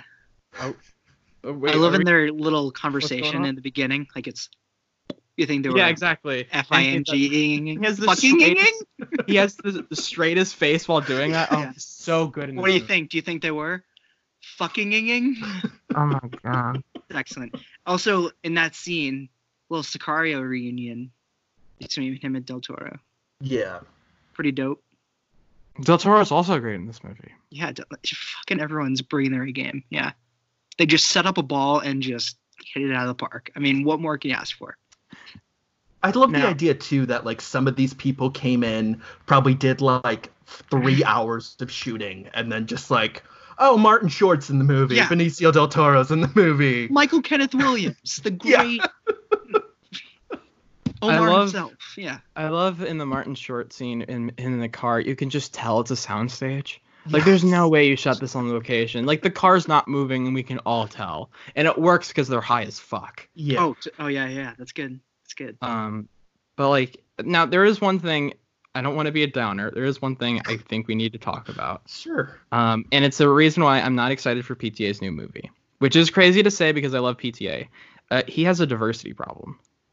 He is apparently a huge fan of um oh my god, from Girl Trip, uh Tiffany had Regina Hall Yes, or Tiffany Tiffany. Haddish is is someone uh, he is apparently thinking about hiring. And the idea of like Tiffany Haddish as like a high school counselor makes me so happy. If that if She's that's in Schrader's new movie, isn't she? yes. Paul Schrader's. if that's uh, the take, the then I'm card excited counter, for that movie. right? Yeah. if if that's if he does cast her in that, I'm excited. I'm that, that's when I'm like, okay, cool. It's just because I think in this movie, like this is maybe maybe his most diverse film. Um, yeah. and in a kind of a bad way. Not how to say this. The only okay, the only black guy in this film is a member of the Black Panther Party, Sure. and the only like, and one of the only Asian American uh actors in this film is, bef- you know, like part of like a massage parlor, Oh, and Hao Chung is yeah, so good. yeah, Yeah, she's she's really so good at good this. Should, we'll get to her. We'll get to her. Yeah, yeah, but let's. And I don't think PTA when he does like have characters like diverse characters in his movies, I don't think he is like disrespectful or ignorant or anything. I think he Sure. treats all his characters the same. I just think he needs to hire more actors. like I don't understand why like uh Joaquin's friend who drives him around, I don't understand why he has to be a white guy. You know what I mean? Just like those simple things of just like, you know, like you could just you could just easily just put people it, like I, that's my one problem with him. And when I saw that his next movie is like in San Fernando, California, I'm like, oh no, Paul, in the 1970s, like, come on, man, let's just Sure. let's let's try to shake things up a bit. I mean, again, he I don't like. I mean, he's like you know Maya Rudolph is great. Like that's see, I want more of Benicio del Toro and Maya Rudolph, meaning like he, Benicio del Toro, he's just a lawyer. Sure. That's that's it. Like that's just a seamless plug and play. He's an amazing actor. He just so happens to be, you know, he just so happens to be Puerto Rican. sure. And I can't and- believe it, but I- I think speaking of Del Toro, he looks kind of tired. I I'm actually really surprised how they got him to look tired. what do you mean? He just always looks tired. That's the joke. Uh. he always looks like he's exhausted. We're all Um, but no, I. I, underst- I understand. I I think that's valid. And It's not a deal thing- breaker, and I don't think it's a huge criticism against him because again, he treats all his characters the same. It is just something that I feel like keeps me from being truly excited to for his next movie if if it's gonna play into the same things. it's also very likely that Timothée Chalamet is going to star because I think they're friends. Hmm. I'm not saying it's like a rumor or it's hell, it's even confirmed, but I just wouldn't see- be surprised because I think they're genuinely like each other. I think the thing too that I would give PTA uh, maybe not brownie points, but a little bit of leeway about it is that like I don't know he he hasn't really said anything tone deaf when he's no, of been course called not. out. No. Mm. like I- and I think like the Coen brothers, for instance, who I really like, I think they've said a lot of dumb shit when Okay. asked about when asked about this. So Mm, like yeah. it's it, it's a thing where like I, I I totally get why people call out these uh, tours, and you know there's so few these days that you know when they are you know uh boosting diverse roles and things like that like it's it's it's great for instance that john david washington uh you That's know, what I was. I was. from Uh, black I was klansman thinking the to same exact thing. T- Tenet is it Tenet? Is that what it's called? Tenet. Yeah, yeah. Like you know, it's it's it's cool to see them, you know, keeping up. Like that's that's one thing I'll say about the the Coens is it seems like they very much keep to their repertory cast for the most part, They really and do. like you know, Wes Anderson too, like that. That he seems like he's trying to branch out a little bit, but it was also on Isle of Dogs, and like Mm, there mhm. so many other things there and yeah I, I I- will say that like i understand that there are people who get mad at this conversation but also like f- fuck off like yeah, i think it's i think it's totally reasonable to call him out for things like that you know i yeah I, pta doesn't seem like one of the big offenders to me though i no, think I don't. So I don't. I agree. I Yeah. think again, he's just such a res- uh, empathetic and respectful filmmaker. I just think he went. I my I guess my criticism is just be more conscious of casting. Just be like, oh, maybe I just should try to diversify this cast a little bit, just so it can feel like the real world. Um, because like there were people of color in the 1970s. this Sure. is true. Um, and yeah, but like again, he picks great actors and he doesn't play into like those stereotypes like um Damon Wayans and Lady Killers for the Coen brothers Sure. like he like he he stays completely respectful um and it, it's not again it's not a big thing i just think hey pta you know i would love if you did that man you're even better and you know that's that's great Yeah. No, I, I think that's totally fair. Um, yeah, But yeah I- michael k williams great yeah, it's it's it's really nice. Even just his one scene too. I think I, I love that line. He has um, I, I can't remember the exact quote, but it's something along the lines of how he got out of jail and like where the turf was for his previous gang just like disappeared as if it It's, was I'm never talking there. not there. Yeah, yeah, Yeah, it's fucking oh. not that. Yeah, and that was like that to me is almost like one of the theses of the film, like this whole idea that when history moves forward, like it doesn't just leave something behind, but it it eliminates it entirely. Like, and and that's what I think is is is so weird is the way that like all of these things are propped up on, you know, like various histories that PTA is obviously interested in Yeah. and like telling the story about LA but like this is a very different LA story. Like it's I, I I can't take credit for this. I think it was also Travis Woods who kind of pointed out to me uh in his piece like it was this is a movie mostly set during the day. Like we spoke about like you know that scene where Owen Wilson comes out of the fog and everything. But so much of this film is like just during like this murky daylight. Yes. like it's it's not like a, a classic noir, you know, where it's in the middle of the night and everything. It's it's very much like, oh, everybody's stoned, but you know, it's it it, it is things are just behind one door. Like it, it just might as well be out in the open. Like you think, for instance, about the fact that like the massage parlor, which is like just fully open about like sex acts that they're selling, is a front Yeah. for another illegal thing. Oh, sure, Like, he eats it's pussy. Like, yeah, it's like everything. I, I it, like it's it's like they don't even hide it anymore. It's, Yeah. it's not a conspiracy because it's it's just like a fact of life, and for you to pretend it is, it's like, wh- where have you been? it's almost like since everything takes place during the day, um, results in how PTA communicates the uh, the absurdity is taken into normalcy. Like it's everything is so treated as as fact and grounded, sure. and and, and because it's taking place in broad sunlight, um, it makes it all the more believable for some reason.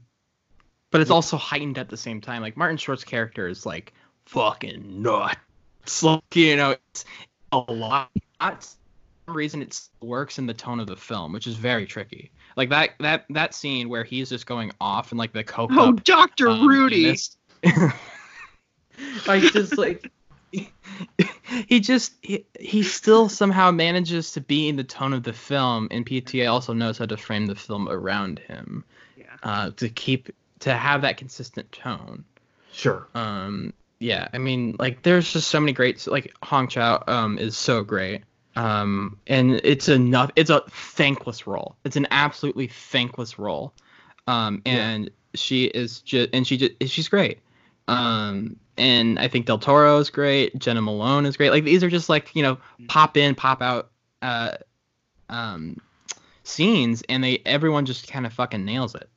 I love. Jena Malone. I'm still waiting for her to get her. I, I thought Neon Demon was was going to be the beginning Neon to her. Yeah, I don't really yeah. like Neon Demon. I don't much. like it either, but I think she's really good in it. and I love this. Uh, I, I love this movie called Saved from um, the early 2000s that also stars uh, Mandy Moore and uh, Rory Culkin. I think. I think it's Rory. But uh, yeah, I, I remember seeing her in that, and uh, so I went to Catholic high school, and that was like, it was really big. I, I would not recommend it.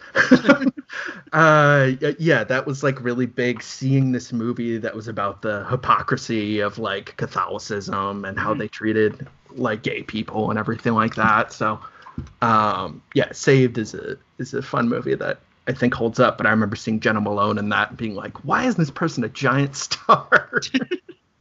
I also think not only he he has consistently gathered just incredible ensembles that he's he's kind of like known for his casting at this point, but he's also very particular with the character actors that he'll assemble just for like nothing roles. Just like Sure. I don't like the like just pick anyone like the FBI agents with that one meeting with Doc or The or the guy who plays the Nazi. Simons, uh, Yeah. from Veep. Yeah. Yeah. it's- or Aunt Reet in the beginning, and like you know, yes. Jeannie, uh, Jeannie Berlin uh, plays Yeah. her, and she's great. She's such a great character. any actress. any movie of his, even not even this one, like the the actor that he chooses for any insignificant role is like they have a face that Mhm. just looks right on camera. Like some some people just are are born to be photographed, especially in that role that they serve for a second. The master like was so smart about that. Like you had like Rami Malek in a few role or in a few scenes. Jesse Plemons, like Jillian Bell. yes, Yes, that's right. yes. Uh, Yeah, Jillian Bell was in this unseen as the as the waitress, I believe. Yeah, yeah, yeah. What can I get for you, little buddy? I'm gonna get good and fucked up for this one. I've only seen this a few times. Don't worry. Don't worry, guys. I mean, what he ordered did sound frightening. right. Yes. I always think that. Like, oh, what is this? Like, this is. It's got to be one of those restaurants where, like, you know, they have like some silly and quirky names for their like Sure. otherwise mundane kind of uh, meals. It's like, and that's like the uh, the goofiest version of that. Have the fuck me up burger and shake. What is? yeah. All of the go fuck yourself tacos and you know what? Yeah, but good It's, stuff. it's really Good stuff. spicy. So Yeah, right. Yeah, yeah. yeah it's um yeah uh, those uh, those things the way he fills those fringes I, I I- the one thing i wanted to go back to that, that martin short scene too is like a perfect um example to me of how he can so easily shift tone. Like uh, it, like even just in terms of space. So like you know he's in that office. It's very goofy. There's a mountain of cocaine on the desk. But then as soon as they go through the door you get this like interesting thing of here's all these dentists. And you realize oh the teeth is because of heroin. Like it, it just uh, you know leavening well it's just the opposite of leavening um just adding that like darkness to something that we'd Yeah. associated uh, earlier as just kind of a gag or something like I, I think the way this film just kind of repeatedly reminds you of its menace wi- without actually doing anything. Like you, you don't have any like it- yeah, he kills uh, Adrian or whatever, and you know he he hits the enforcer with the toilet seat, but not the seat, the whatever, the Yeah. top thing. Um, but like this isn't this isn't a movie where someone is like, I'm gonna break you in half or something. Like there's no Yeah. like threats or anything, but like You would think that Nazi about- enforcer would be playing a bigger part yes, in a different movie. It's almost like that scene when he enters the uh, the dentist area yeah, is when to bring up Lebowski again when he's at Jackie Treehorn's house Mm. and he finds that notepad and he like shades it in and it's just like a guy with a, with his dick out. He's like, what? What is this? Like, and and he's so confused, like the audience is. sure, And it's it's just like this isn't anything, but it could be something. sure. But also like thinking about the funnel, the way that Yellow Fang like giving people the drugs and then Golden Fang. uh, sorry, uh, Golden Fang, uh, giving people drugs and then getting them better. Like that's such a fucked up system that you know, Yeah, like like, you know, yeah, just like further goes into another a, a number of conspiracies that people have about the government, whether Yeah. they're true or not. but uh, yeah, like this movie, I really think is just incredible, and I did not at all know what to do with it that first time. yeah, oh yeah, yeah. So, can I ask? So this is our first episode after our Best Picture miniseries, which is a welcome change because I like I like the idea of not knowing what's next. Yes, Um, yes. Michael, why did you pick Inherent Vice if you only saw it once? Um, it was something I knew I wanted to talk about again. It's something I'd Okay. never written about, something I've uh, had kind of this fixed idea about. I'm trying to remember the other things I even recommended to Jack. Um, Yeah, I think I'll, to pull back the curtain, I gave you some years that were Yeah. less discussed than others. And it was like 2014, 2018, 2012, something like that.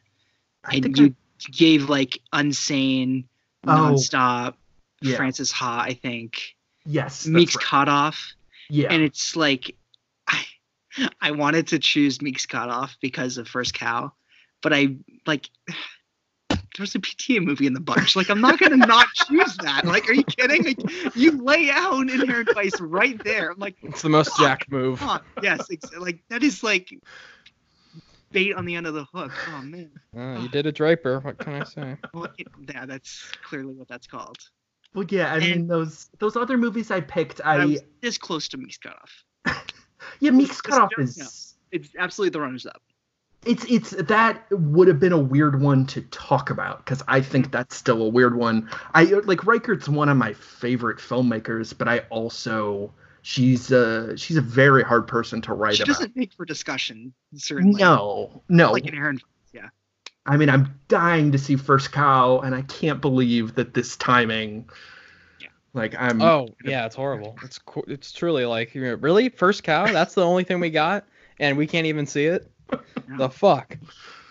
Um, yeah, I saw. I just saw Old Joy recently, and you were Nice. talking about like movies not like you can't really t- talk about. That's Sure. definitely the movie. It's just like you're just kind of like, yeah, man, it's pretty chill. If there's You know, anything that offers the most discussion, I think it's certain women. yeah. I think that one's like we can unpack that the most. But even then, it's it's like I'm. I mean, like I'm with you, Mike. Like, me, like Kelly is one of my. I, I love her movies. They're such my kind of storytelling Sure. through and through. But they don't make the kind of. It's just a different kind of discussion. Yeah. So it, it's unfortunate. I think the one that I still haven't given a fair shot because I didn't like it the first time was Night Moves, and I feel like I should give that another another shot because I don't think I like the turn to thriller at the end, and I wasn't. I don't know. I, I just wasn't on that movie's wavelength, but like, I don't know. I, I thought at one point about giving you that one, but I didn't know. I didn't want to come off negative when I On the same something. for the same reasons. Like I just want to give this another shot. Yeah, Yeah, and okay. That's No, that Um, makes sense. Yeah. and, and, and I'm really happy to especially give this one another shot because you know I I remembered liking it, but now rewatching it, I think it's I think it's probably in my top three PTA. Um, Damn. The other Yeah, two. it, it's it's really good. I hmm. Oh, you were asking again things that I recommended at the video store. I was obsessed with There Will Be Blood yes. and No Country for Old Men, which was the same year. Like Christ, what a good year! Michael um, and Zodiac, James, yeah, Zodiac, like it's stupid how good it is. Yeah. Uncle Boone. Me, yeah. There's so many movies that year. Um, yeah, I guess I guess the thing. I wasn't. So I reviewed Phantom Thread and only gave it an A minus, and Mm, I'd probably be an A for me now. So that might be number one for me. Weirdly. what were the other two in your top three PTA? Um, I think it's probably Phantom Thread, There Will Be Blood. Inherent Vice and I don't know. I was thinking about this. I think Hard Eight is at the end. I'll say that. I haven't seen Magnolia in so long, so that's probably at the end. Sorry, this is a weird way to do this, but this is Yeah. this is how Yeah, I yeah. do this. I don't start with what's best. I start with what's worse. We gotta go build up. up to it. Yeah. Yes. We gotta crescendo. makes That doesn't make any sense. Um, all right, so then I'll just go through. All right, here's gut. I, I'm gonna make these decisions. All right, last one's Hard Eight. Uh, before that is Magnolia. Before that is Punch Drunk Love. That seems really low. Um, before that is There Will Be Blood. Before that is Boogie Nights. Before that is The Master. Before that is Inherent Vice. Before that is Phantom Thread. That seems weird. Why do I like all of his later movies? I didn't used to like his later movies at all. I didn't used to like Lynch at all. I, I had a lot of bad opinions. Oh, It's just Dude. I I Yeah, I, we're- I we're had so many king. bad Yeah. opinions. I have I had so many bad opinions. Um, Like if you ask me what my uh, okay, I, I I- there's one there's like a Not a- few things where I will never talk about how bad my opinion was. like, like- I said, it's- wait a few movies. Who cares? I like I like I I like first like so like Justice League when it first came out like it was fun and now I'm like that's a we go. piece of garbage. it's so weird how much how many things can change. Um, yeah, but like so my PTA rankings are it's one of the few times where I don't want to do this. I I, I just. Um, are you gonna make me rank your children. I'm not going to even really go through my rankings. I, I I'm don't. just gonna I just say, wanted to know Michael's. I just. Oh. I'm just gonna say that I'm not gonna your go through them individually. All of them are kind of on the same level for me. Like I could switch up this list like dr- dramas- like um drastically, and it would be kind of the okay. Like like my last one is Punch Drunk Love, but that could also like that could also be like my first one. Like it's all on the same level to me, and that's very few. Usually with filmmakers or film filmographies for me, there's Mhm. usually a at least a clear worst one and there's usually a clear top two or top three not with him um and like he's never made one of my favorite movies of all time but i Sure. think all of his films are really great Yeah, I think that's totally fair. I mean, is there one that you feel like you have a bigger emotional connection with, or anything like that's that? a question i just have to rewatch them again because i was just such a weird point i mean i think there will be blood is technically my first just because i think it's just it's hard to it's hard to disagree i don't know uh i feel like if i rewatch magnolia i'm gonna be like oh yeah that's my favorite because it has a lot of daddy issues and that's what i gravitate towards I also You should think see the way back then. oh I, I funny enough I like that's why i like the way way back ah, okay. yeah, yeah see it's it, there's so I mean, i do need to do the way back and then The I'll way way back, go back is going to be an episode of just you and a microphone in a room. We talked Oh, about it's, this. it's a ther- it's a therapy yeah, session. yeah, that's yeah. No guess. I'm not It's- there. Like it's, it's just not even you and a mic. It's not even that good of a movie, like right. objectively. It's just Like more of- objectively, isn't it fine? Like you've said, it's it's pretty fine. It's like that- it's like relationship with it, aggressively mediocre. yeah, exactly. It's you know yeah, it like yeah. All right. What I find interesting about There Will Be Blood is that sometimes it can be someone's favorite, but Mhm. objectively, everyone rallies behind it and be like, "Oh yeah, that's like the greatest achievement in American cinema in the 21st century." Like I, Yeah. I think I've heard that a lot, where it's like, "Okay, this is like, this is Team Chapel," you know? it's It's definitely not a lot of number ones of the 2000s. Yeah, and and, and say- according, of course, including my own. yeah. Cool. No, Jack, go. You have to now. No, But we we shared our shame. Ju- Just just tell us your favorite. How How about that? I want to look it up. Oh, yeah, yeah, Right, you, you asked for it. Just, I'm not gonna like this. You have to asked. look up your opinions. Yeah, my Letterboxd list. no, I, I I understand completely. it's in um, fine print. I- right? I want to guess. I'm gonna guess that his favorite is Phantom Thread. I mean, it can be tomorrow. I, I'm gonna guess. okay, Let's see if I'm part right. eight. Ah. I think that. Oh, is that your No, last no, no. one? That's my last one. Okay. really okay? I have Hard Eight. Punch Drunk Love. Okay. I, I mean, any one of these. just just go through it. Just rip Just the rip off band-aid the off. band-aid. Yeah. Boogie Nights, Boogie Nights. Yeah. Inherent Vice, Yeah. Phantom Thread, Oh, so close. Magnolia, So- There Will Be Blood, The Master is number Uh, one. actually was. That was my second guess. The Master or Phantom Thread. I think the I think the thing about There Will Be Blood, I mean, it's definitely aged well, but it's not as slippery as it once seemed. Like I, I think that it's it's a movie that feels very classical. Like it feels almost like a, a Mhm. classical masterpiece, and in, in the sense of like a '60s '70s movie. Very much so. It's like an epic in the sense Yeah. of, but like a character. It's a character study epic. It's kind of like It's- it's Lawrence of Arabia without war.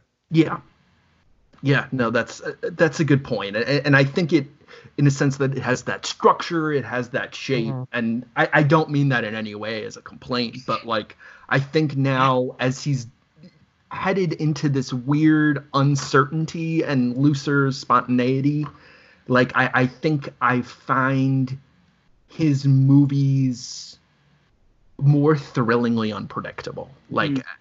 but also still like so carefully orchestrated. And, and i feel like phantom thread is like one of its most like organic uh one of its most organic films in the way that it actually reveals what it's about like it, it- it's so much like like you could say it's about a tortured genius but that's not No. really not. what it is at, at all. It's it's much more about like you know codependency and the, the ways that we define ourselves by other people and relationships and things like that. And that's why Preach.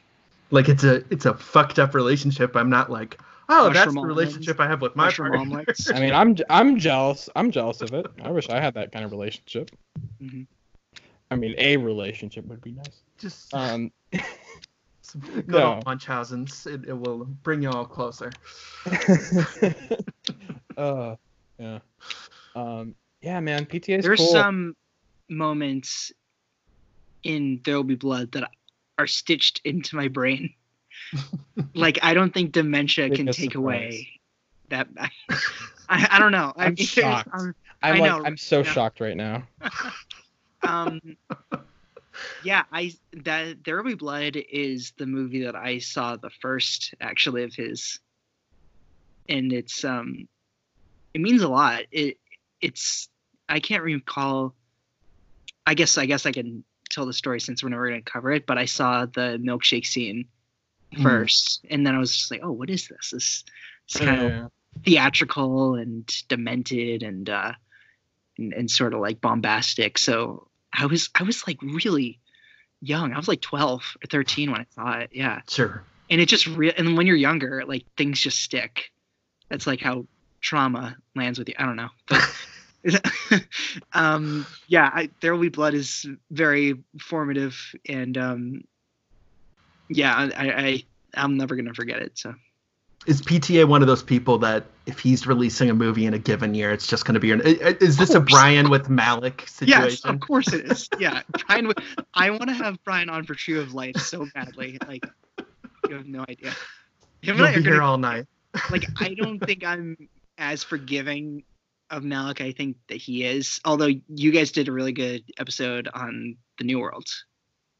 Oh was really yeah. I, I I'm really glad that we revisited that one because I didn't have super positive opinions about it before we really watched it. reviewing a Colin Farrell Mar- Malick, like opening up Brian Rowan's brain and constructing the perfect concoction.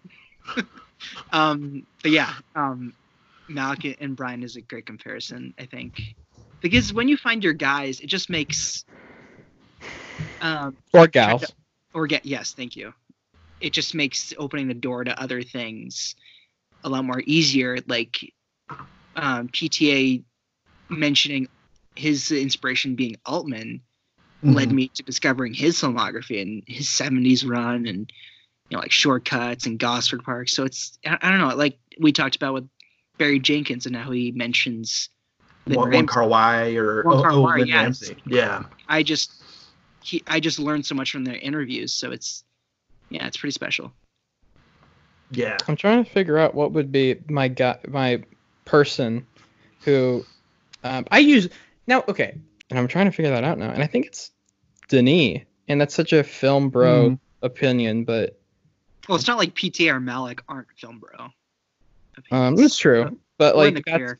but that's the new like Nolan and Denis are like the new film, like the new like directors. You just like you know like everything they do. It's like Immediately on like gravitate. Yeah. Yeah, exactly. i mean we mentioned this when we had josh bradley on like greta is becoming that for me Greta's Oh, Like, Gerwig? yeah, Yeah. yeah, Yeah. yeah, Like, I'm just pumped for anything she has coming. Well, I mean, Barry Jenkins. Like, if we're going like two film filmographies, like, yeah, like Barry Jenkins. I Yeah, doubt Barry, he'll make a yeah. movie that I don't put in my top ten. Yeah, yeah, yeah. So I, I- guess like there's a difference, I think, with people that we are we have such long eight, nine, seven film connections with than the people on the rise. So I guess different beasts, but still, yeah. Yeah.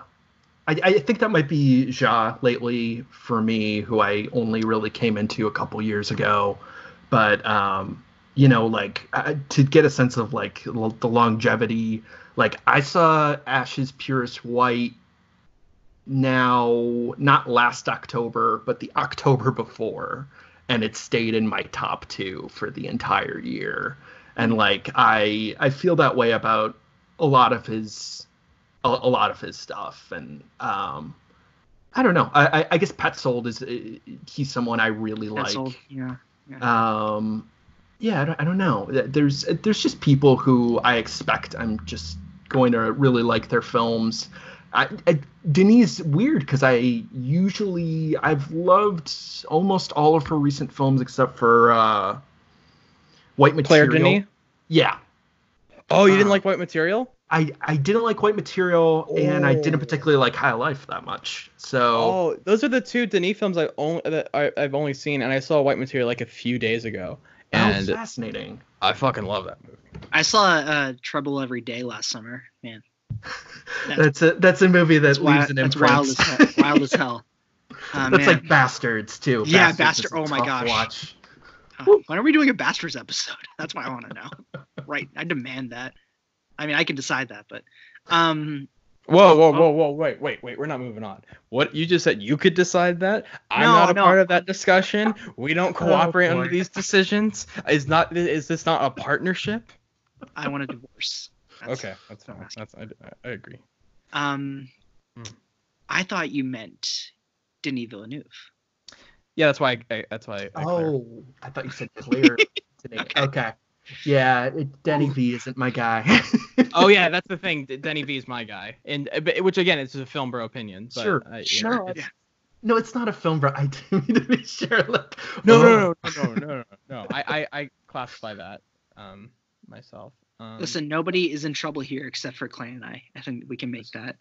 I do want to see Polytechnique though. That's that's one I haven't seen Polytech. I haven't, I haven't seen that from him. Um, I'm trying to think of what he did. Re- oh, okay, Sicario, Arrival, Blade Runner. Just insane run. Just Enemy. Oh, and Enemy. Yeah, I didn't like any of those that much. Yeah. Sorry, as I said, I have bad No, opinions. that's fine. so- Hey, no, hey, we all have. I mean, I have, I have horrible opinions. yeah, we have Um, we. I mean, we're all everyone's opinion is bad, and that's the unifying thing of all art is no one has a good opinion. Exactly. And, and no, honestly, like I, I've realized as I get older, like I'm less interested in people having the same opinion. Like if you can, I, I just want you to be able to like say something about your connection to something. If you really like something or I really hate something, like I, Jack, I may have seen this. I get really mad when people say things are just boring. They just let It's the worst. let, let it be the end of it. Like, like f- fuck off. That's your contribution. Like, I'll just don't redact even what I said anything. about. Don't worry, he won't get very far in foot then. No, no, no.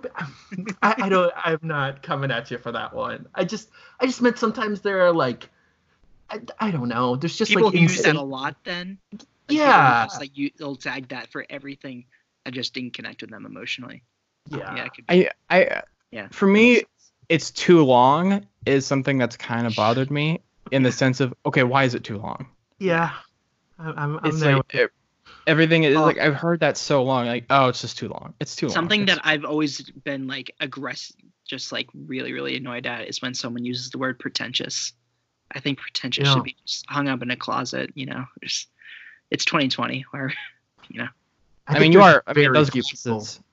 Huh? Yeah. But yeah, like I mean, of course, two two guys with glasses say, don't like the word pretentious, but I don't know. Those glasses say something else. You guys are pretty pretentious. I have never been called a hipster in my life. I don't see where we would get that idea. I think that is that is far from left field. My goodness. It's- it's Yeah. Literally, all critics are guys in glasses. It's they're everywhere. White guys in classes, I think. Exactly. Yeah. Exactly. Too many. Yeah. Way too many. um. Yeah. Kind I'm, of a ju- I'm just trying to look at. I'm just trying to look at my notes, and the only thing we haven't. Oh, there. I- I mean, there's so many great gags. Sorry, I, I this is bad transition, but I just Okay, like I'm just. Um, there's so many great gags in this movie. Two of the one that stands out are when Jena uh, um uh Jena Malone hands him The um, photo and he's like "Ah!" it's so good. It makes me laugh every time.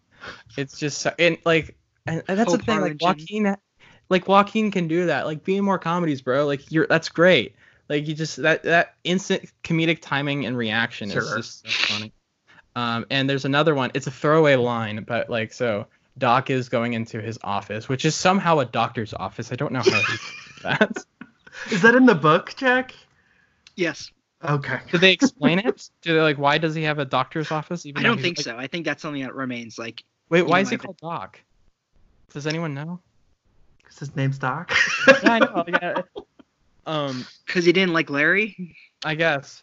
Yeah. Uh, but there's this line. So he enters in. I think it's the first time, and he like, and an actual, an actual doctor. He's like talking to his patients. He sees him come in, and he like, uh, and he turns to um, Doc, and he says, "Doctor," and and, and Doctor? Doc says, "Doctor," and they just like, I just, doctor, doctor, and I just, I love that. I love how the actual doctor reference calls him an actual doctor, and yeah. it, and it signifies him as his like colleague, which Mm. is hilarious. I, I just like those throwaway little lines. Um, and of course, like anything with Brolin, him wearing that ridiculous wig in that it, it, uh, wig in that commercial. I got two words for you. Right on. I just, oh, I- him I'm munching on that weed. Priceless. Yeah. Yeah. I'm thinking of that time where uh, they're on the phone during the end uh, or towards the end, and like his kid is making him a drink, and and I love, I love that. But then, um, uh, Josh, I can't remember what Josh Brolin says, but he's like, "Go to bed, Doc," and he's like, "I'm working. Why would I go to bed?" yeah. I go to. And and they like don't a- address it either. It's Yeah. so they just move on. And I love how like when his wife is like starting to yell at Yeah. um Doc, you could see like Bigfoot kind of is getting turned on right now. He's like smiling, like yeah, give it to him, give it to him, and it's just like what is Yeah. this? Yeah. yeah, yeah. Um, and I- I'm just also thinking of him on set when he munches on that weed and then he takes the tray and he like just throws like and he like tips it in his mouth. What is that like? How? And he's so committed. He does it with such a Yeah, he's so committed. Yeah. Yeah. How do I love just- walk Joaquin's reaction Yeah. too. He's like, "Oh, what is going on?" Oh, don't do that. Oh no. And he cries. I love Yeah. how he cries. Yeah. Or like, what is? Oh, okay. This movie fucking rules. All right. I just I love this. Thank you. Thank you. Oh, so Thank you good. so. I was so wrong the first time. I was just confused. I guess I wasn't expecting it to be as trippy as That's exactly what happens with everybody. So don't feel like you're in your own island. Um, I I also hear a lot when talking about his filmography as a whole. There's a lot of thematic res- resonance in Inherent Vice. I think fits really well as, an, as another puzzle piece. Um, but there's also one moment. It's weird that it's always chalked up to just one moment, but there's a moment in every movie of his that you, that makes you very emotional Yeah. and it tugs it tugs at your heart at least once. Um, do we have something like that in here? That I think it's the for me it's the Neil Young uh, the scene uh where the Neil Young song is playing I think it's Journey into the Past and Yeah. it's Shasta and yeah sorry it's Shasta and Doc and they're just running through the rain and they're Yeah. trying to score but like they can't I it's kind of like a love the way yearning for the past kind of thing. Yeah. yeah, but I I, think just love the way the story the story Oh, changes dope where soundtrack. like they're like looking back or, or, or sorry where, where he's like recounting this memory or sorry he's not joanna newsom is sorry it's a fucking movie um, is fitting. recounting this memory and uh, she's like you know they never got their fix that day but like that was one of the last times they were happy. And and i think like that scene it makes the repeated refrain of oh we're not in a relationship. Like it, it gives that a, a like a dagger. Like it's Yeah. it becomes something else rather than just like this joke about him being a stoner. Like i, I don't think that's ever like especially when it comes to emotional moments it's not really at doc's expense as Yes. like look at this goofball Well, actually, at my moment where I've always gotten a little choked up was when um, uh, Coy Harlingen and Hope reunite Oh Mm. yeah. because it's it's just like you got that last piece of Jonny Greenwood's music playing and like Robert Elswit's cinematography is really just like like kind of Pushed lush. way back. Yeah, yeah, yeah, and it's it's always kind of melancholy because like we were talking about before with Owen Wilson's performance, it's not that active. It's he's he's always been kind of a passive actor, Sure. but he's because he's not so demanding. I think it makes it the um it makes that poignancy a little bit less unexpected, and it's something that Doc actually had a hand in doing, right? So um a bit of a contradictory to the other beats of the story. yeah. That And I- I'm also I'm also gonna say that's my favorite scene as well. Oh, that's a good transition. Um, I just want to say one more thing. Uh, the flashback scene. Um, But I could have picked any scene, Of- so I don't know. of them running into the rain or running in the rain or to find um to find some drugs. Um i think it reminded me a lot of not necessarily in like plot but of like the way it's used in the um in the shoot in the filming of it of the flashbacks in her of him and rooney mara Hmm. together and they were happy. Um of course that's a little more dreamlike and much more bright. Um or maybe not dreamlike but more, it's more mm, how do i say this? I think it is dreamlike. yeah it's dreamlike. Um but yeah that that's kind of what it reminded me of. Um i don't necessarily know if i have like that emotional scene. Like i think the ending is sweet in the sense of uh, not like it might be bittersweet but like i think there is some sense of accomplishment of him of like the camera just following him and del toro looking at um the golden fang boat being towed in and there's jonny greenwood's music in the background and it feels and there i think it's being monologued to by the narrator and Mhm. it's you know it, there's a sense of like ah we did it um and i think that's kind of like emotionally poignant because it feels like there was an actual journey even though no, i had no idea what the fuck actually went on i just know that things happened and we reached a conclusion. Yeah, a things conclusion happened. Yeah, and we reached a conclusion. and he did things and he it was hard and but he figured it out um PT is Yeah. also a really big sucker for happy endings. I don't mean to like diverge us even further, but he's always Yeah. he's never had an ending that feels uh, rotten or like f- makes you feeling sour. there Even- will be blood he kills a guy with a Even bowling there will be blood. I, I feel like But he As- deserved it. It's okay. yes. It is- I, well, no, no. I mean, he did deserve it you're right. no, I'm but in all sincerity, um, as vile and as ruthless Daniel Plainview is, he got his way. He did I'm everything done. he set out for. I'm finished. Yeah, like I'm finished are the last words of the movie. Oh, so I'm finished.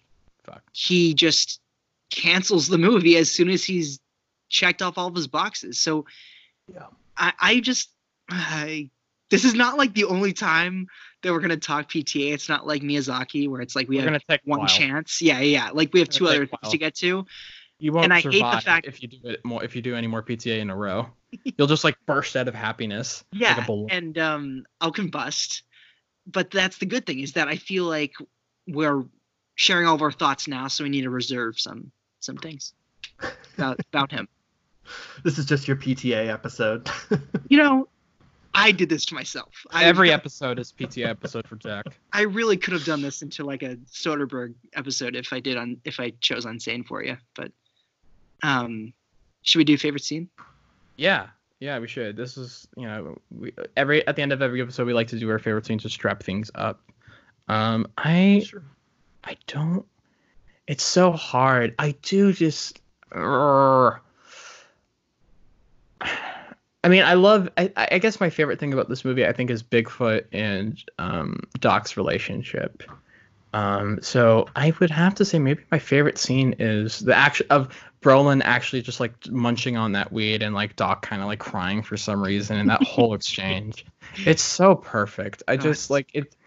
It makes and he just like steps like he kicks down the door and like he's in the center frame and for like he's in this medium shot and he and I think it's like a high a low angle shot and they're just like looking up at um at Brolin and he's just like towering and he's like just you haven't called you haven't kept up lines of communication Listen, I'm sorry for Um, the other night. yeah.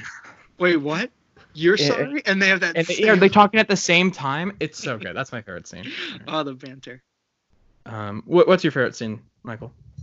Oh, I, I I think it is probably the one I was talking about uh, of them in the rain. But like, I, I think that I think that ship scene you were We talking. kind of did a preemptive favorite scene.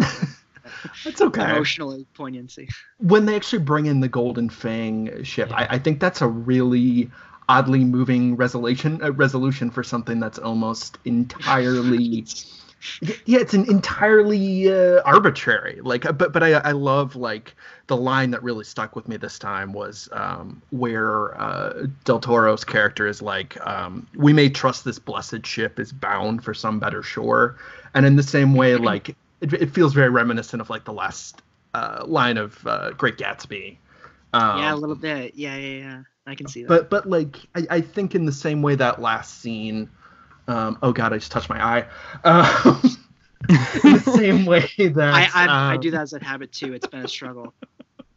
um, in the same way i think that last scene like you know shows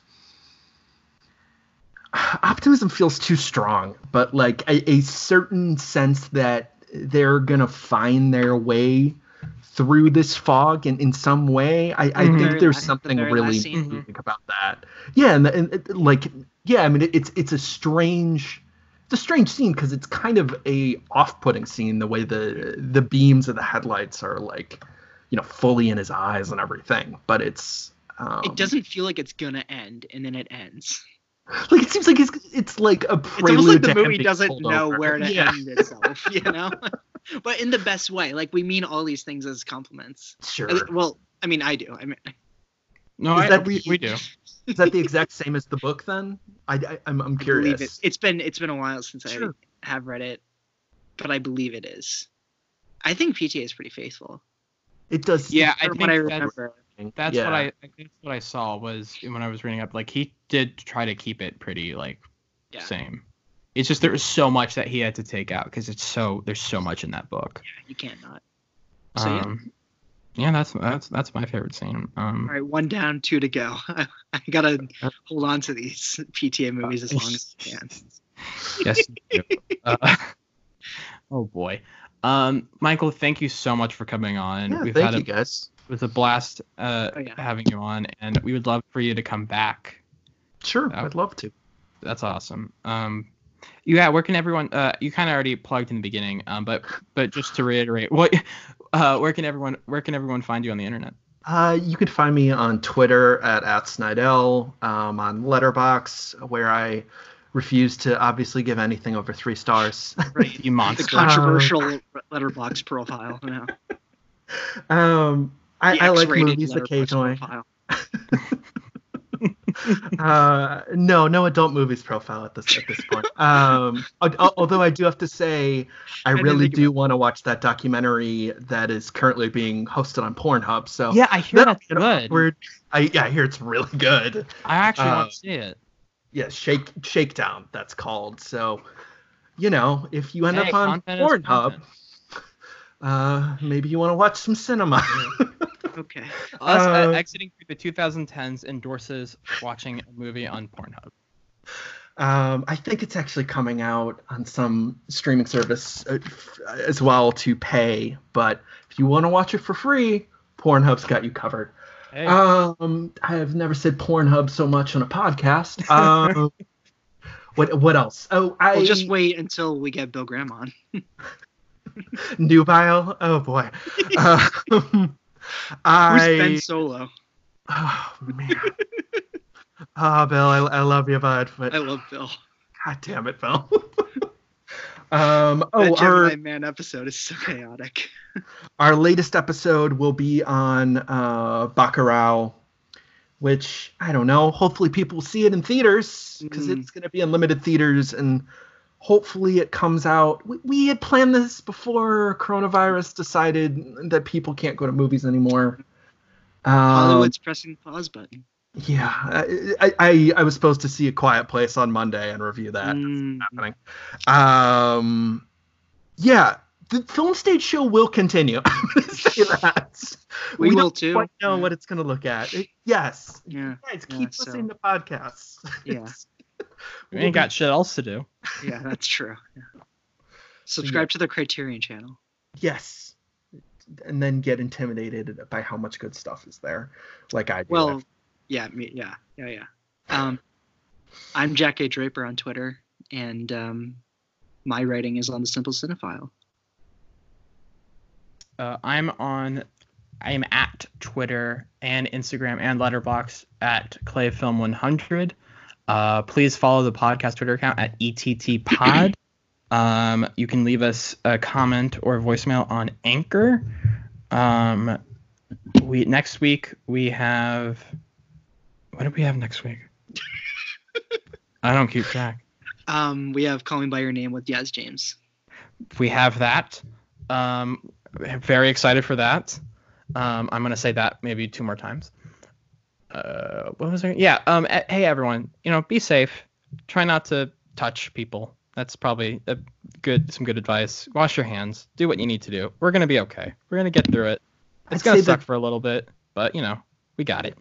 I'd say the thing that I, I want people to take away, and I've been guilty of this, is don't feel like you need to constantly read everything and pay attention to everything, every new thing that's going on. Like, I think there's a balance in in trying to be responsible about how you take in this information and um, you know like give yourself a break at, at sometimes like Watch a good movie. yeah watch a movie Hey, that's that's what this podcast is all about. Watching movies, loving movies, talking movies.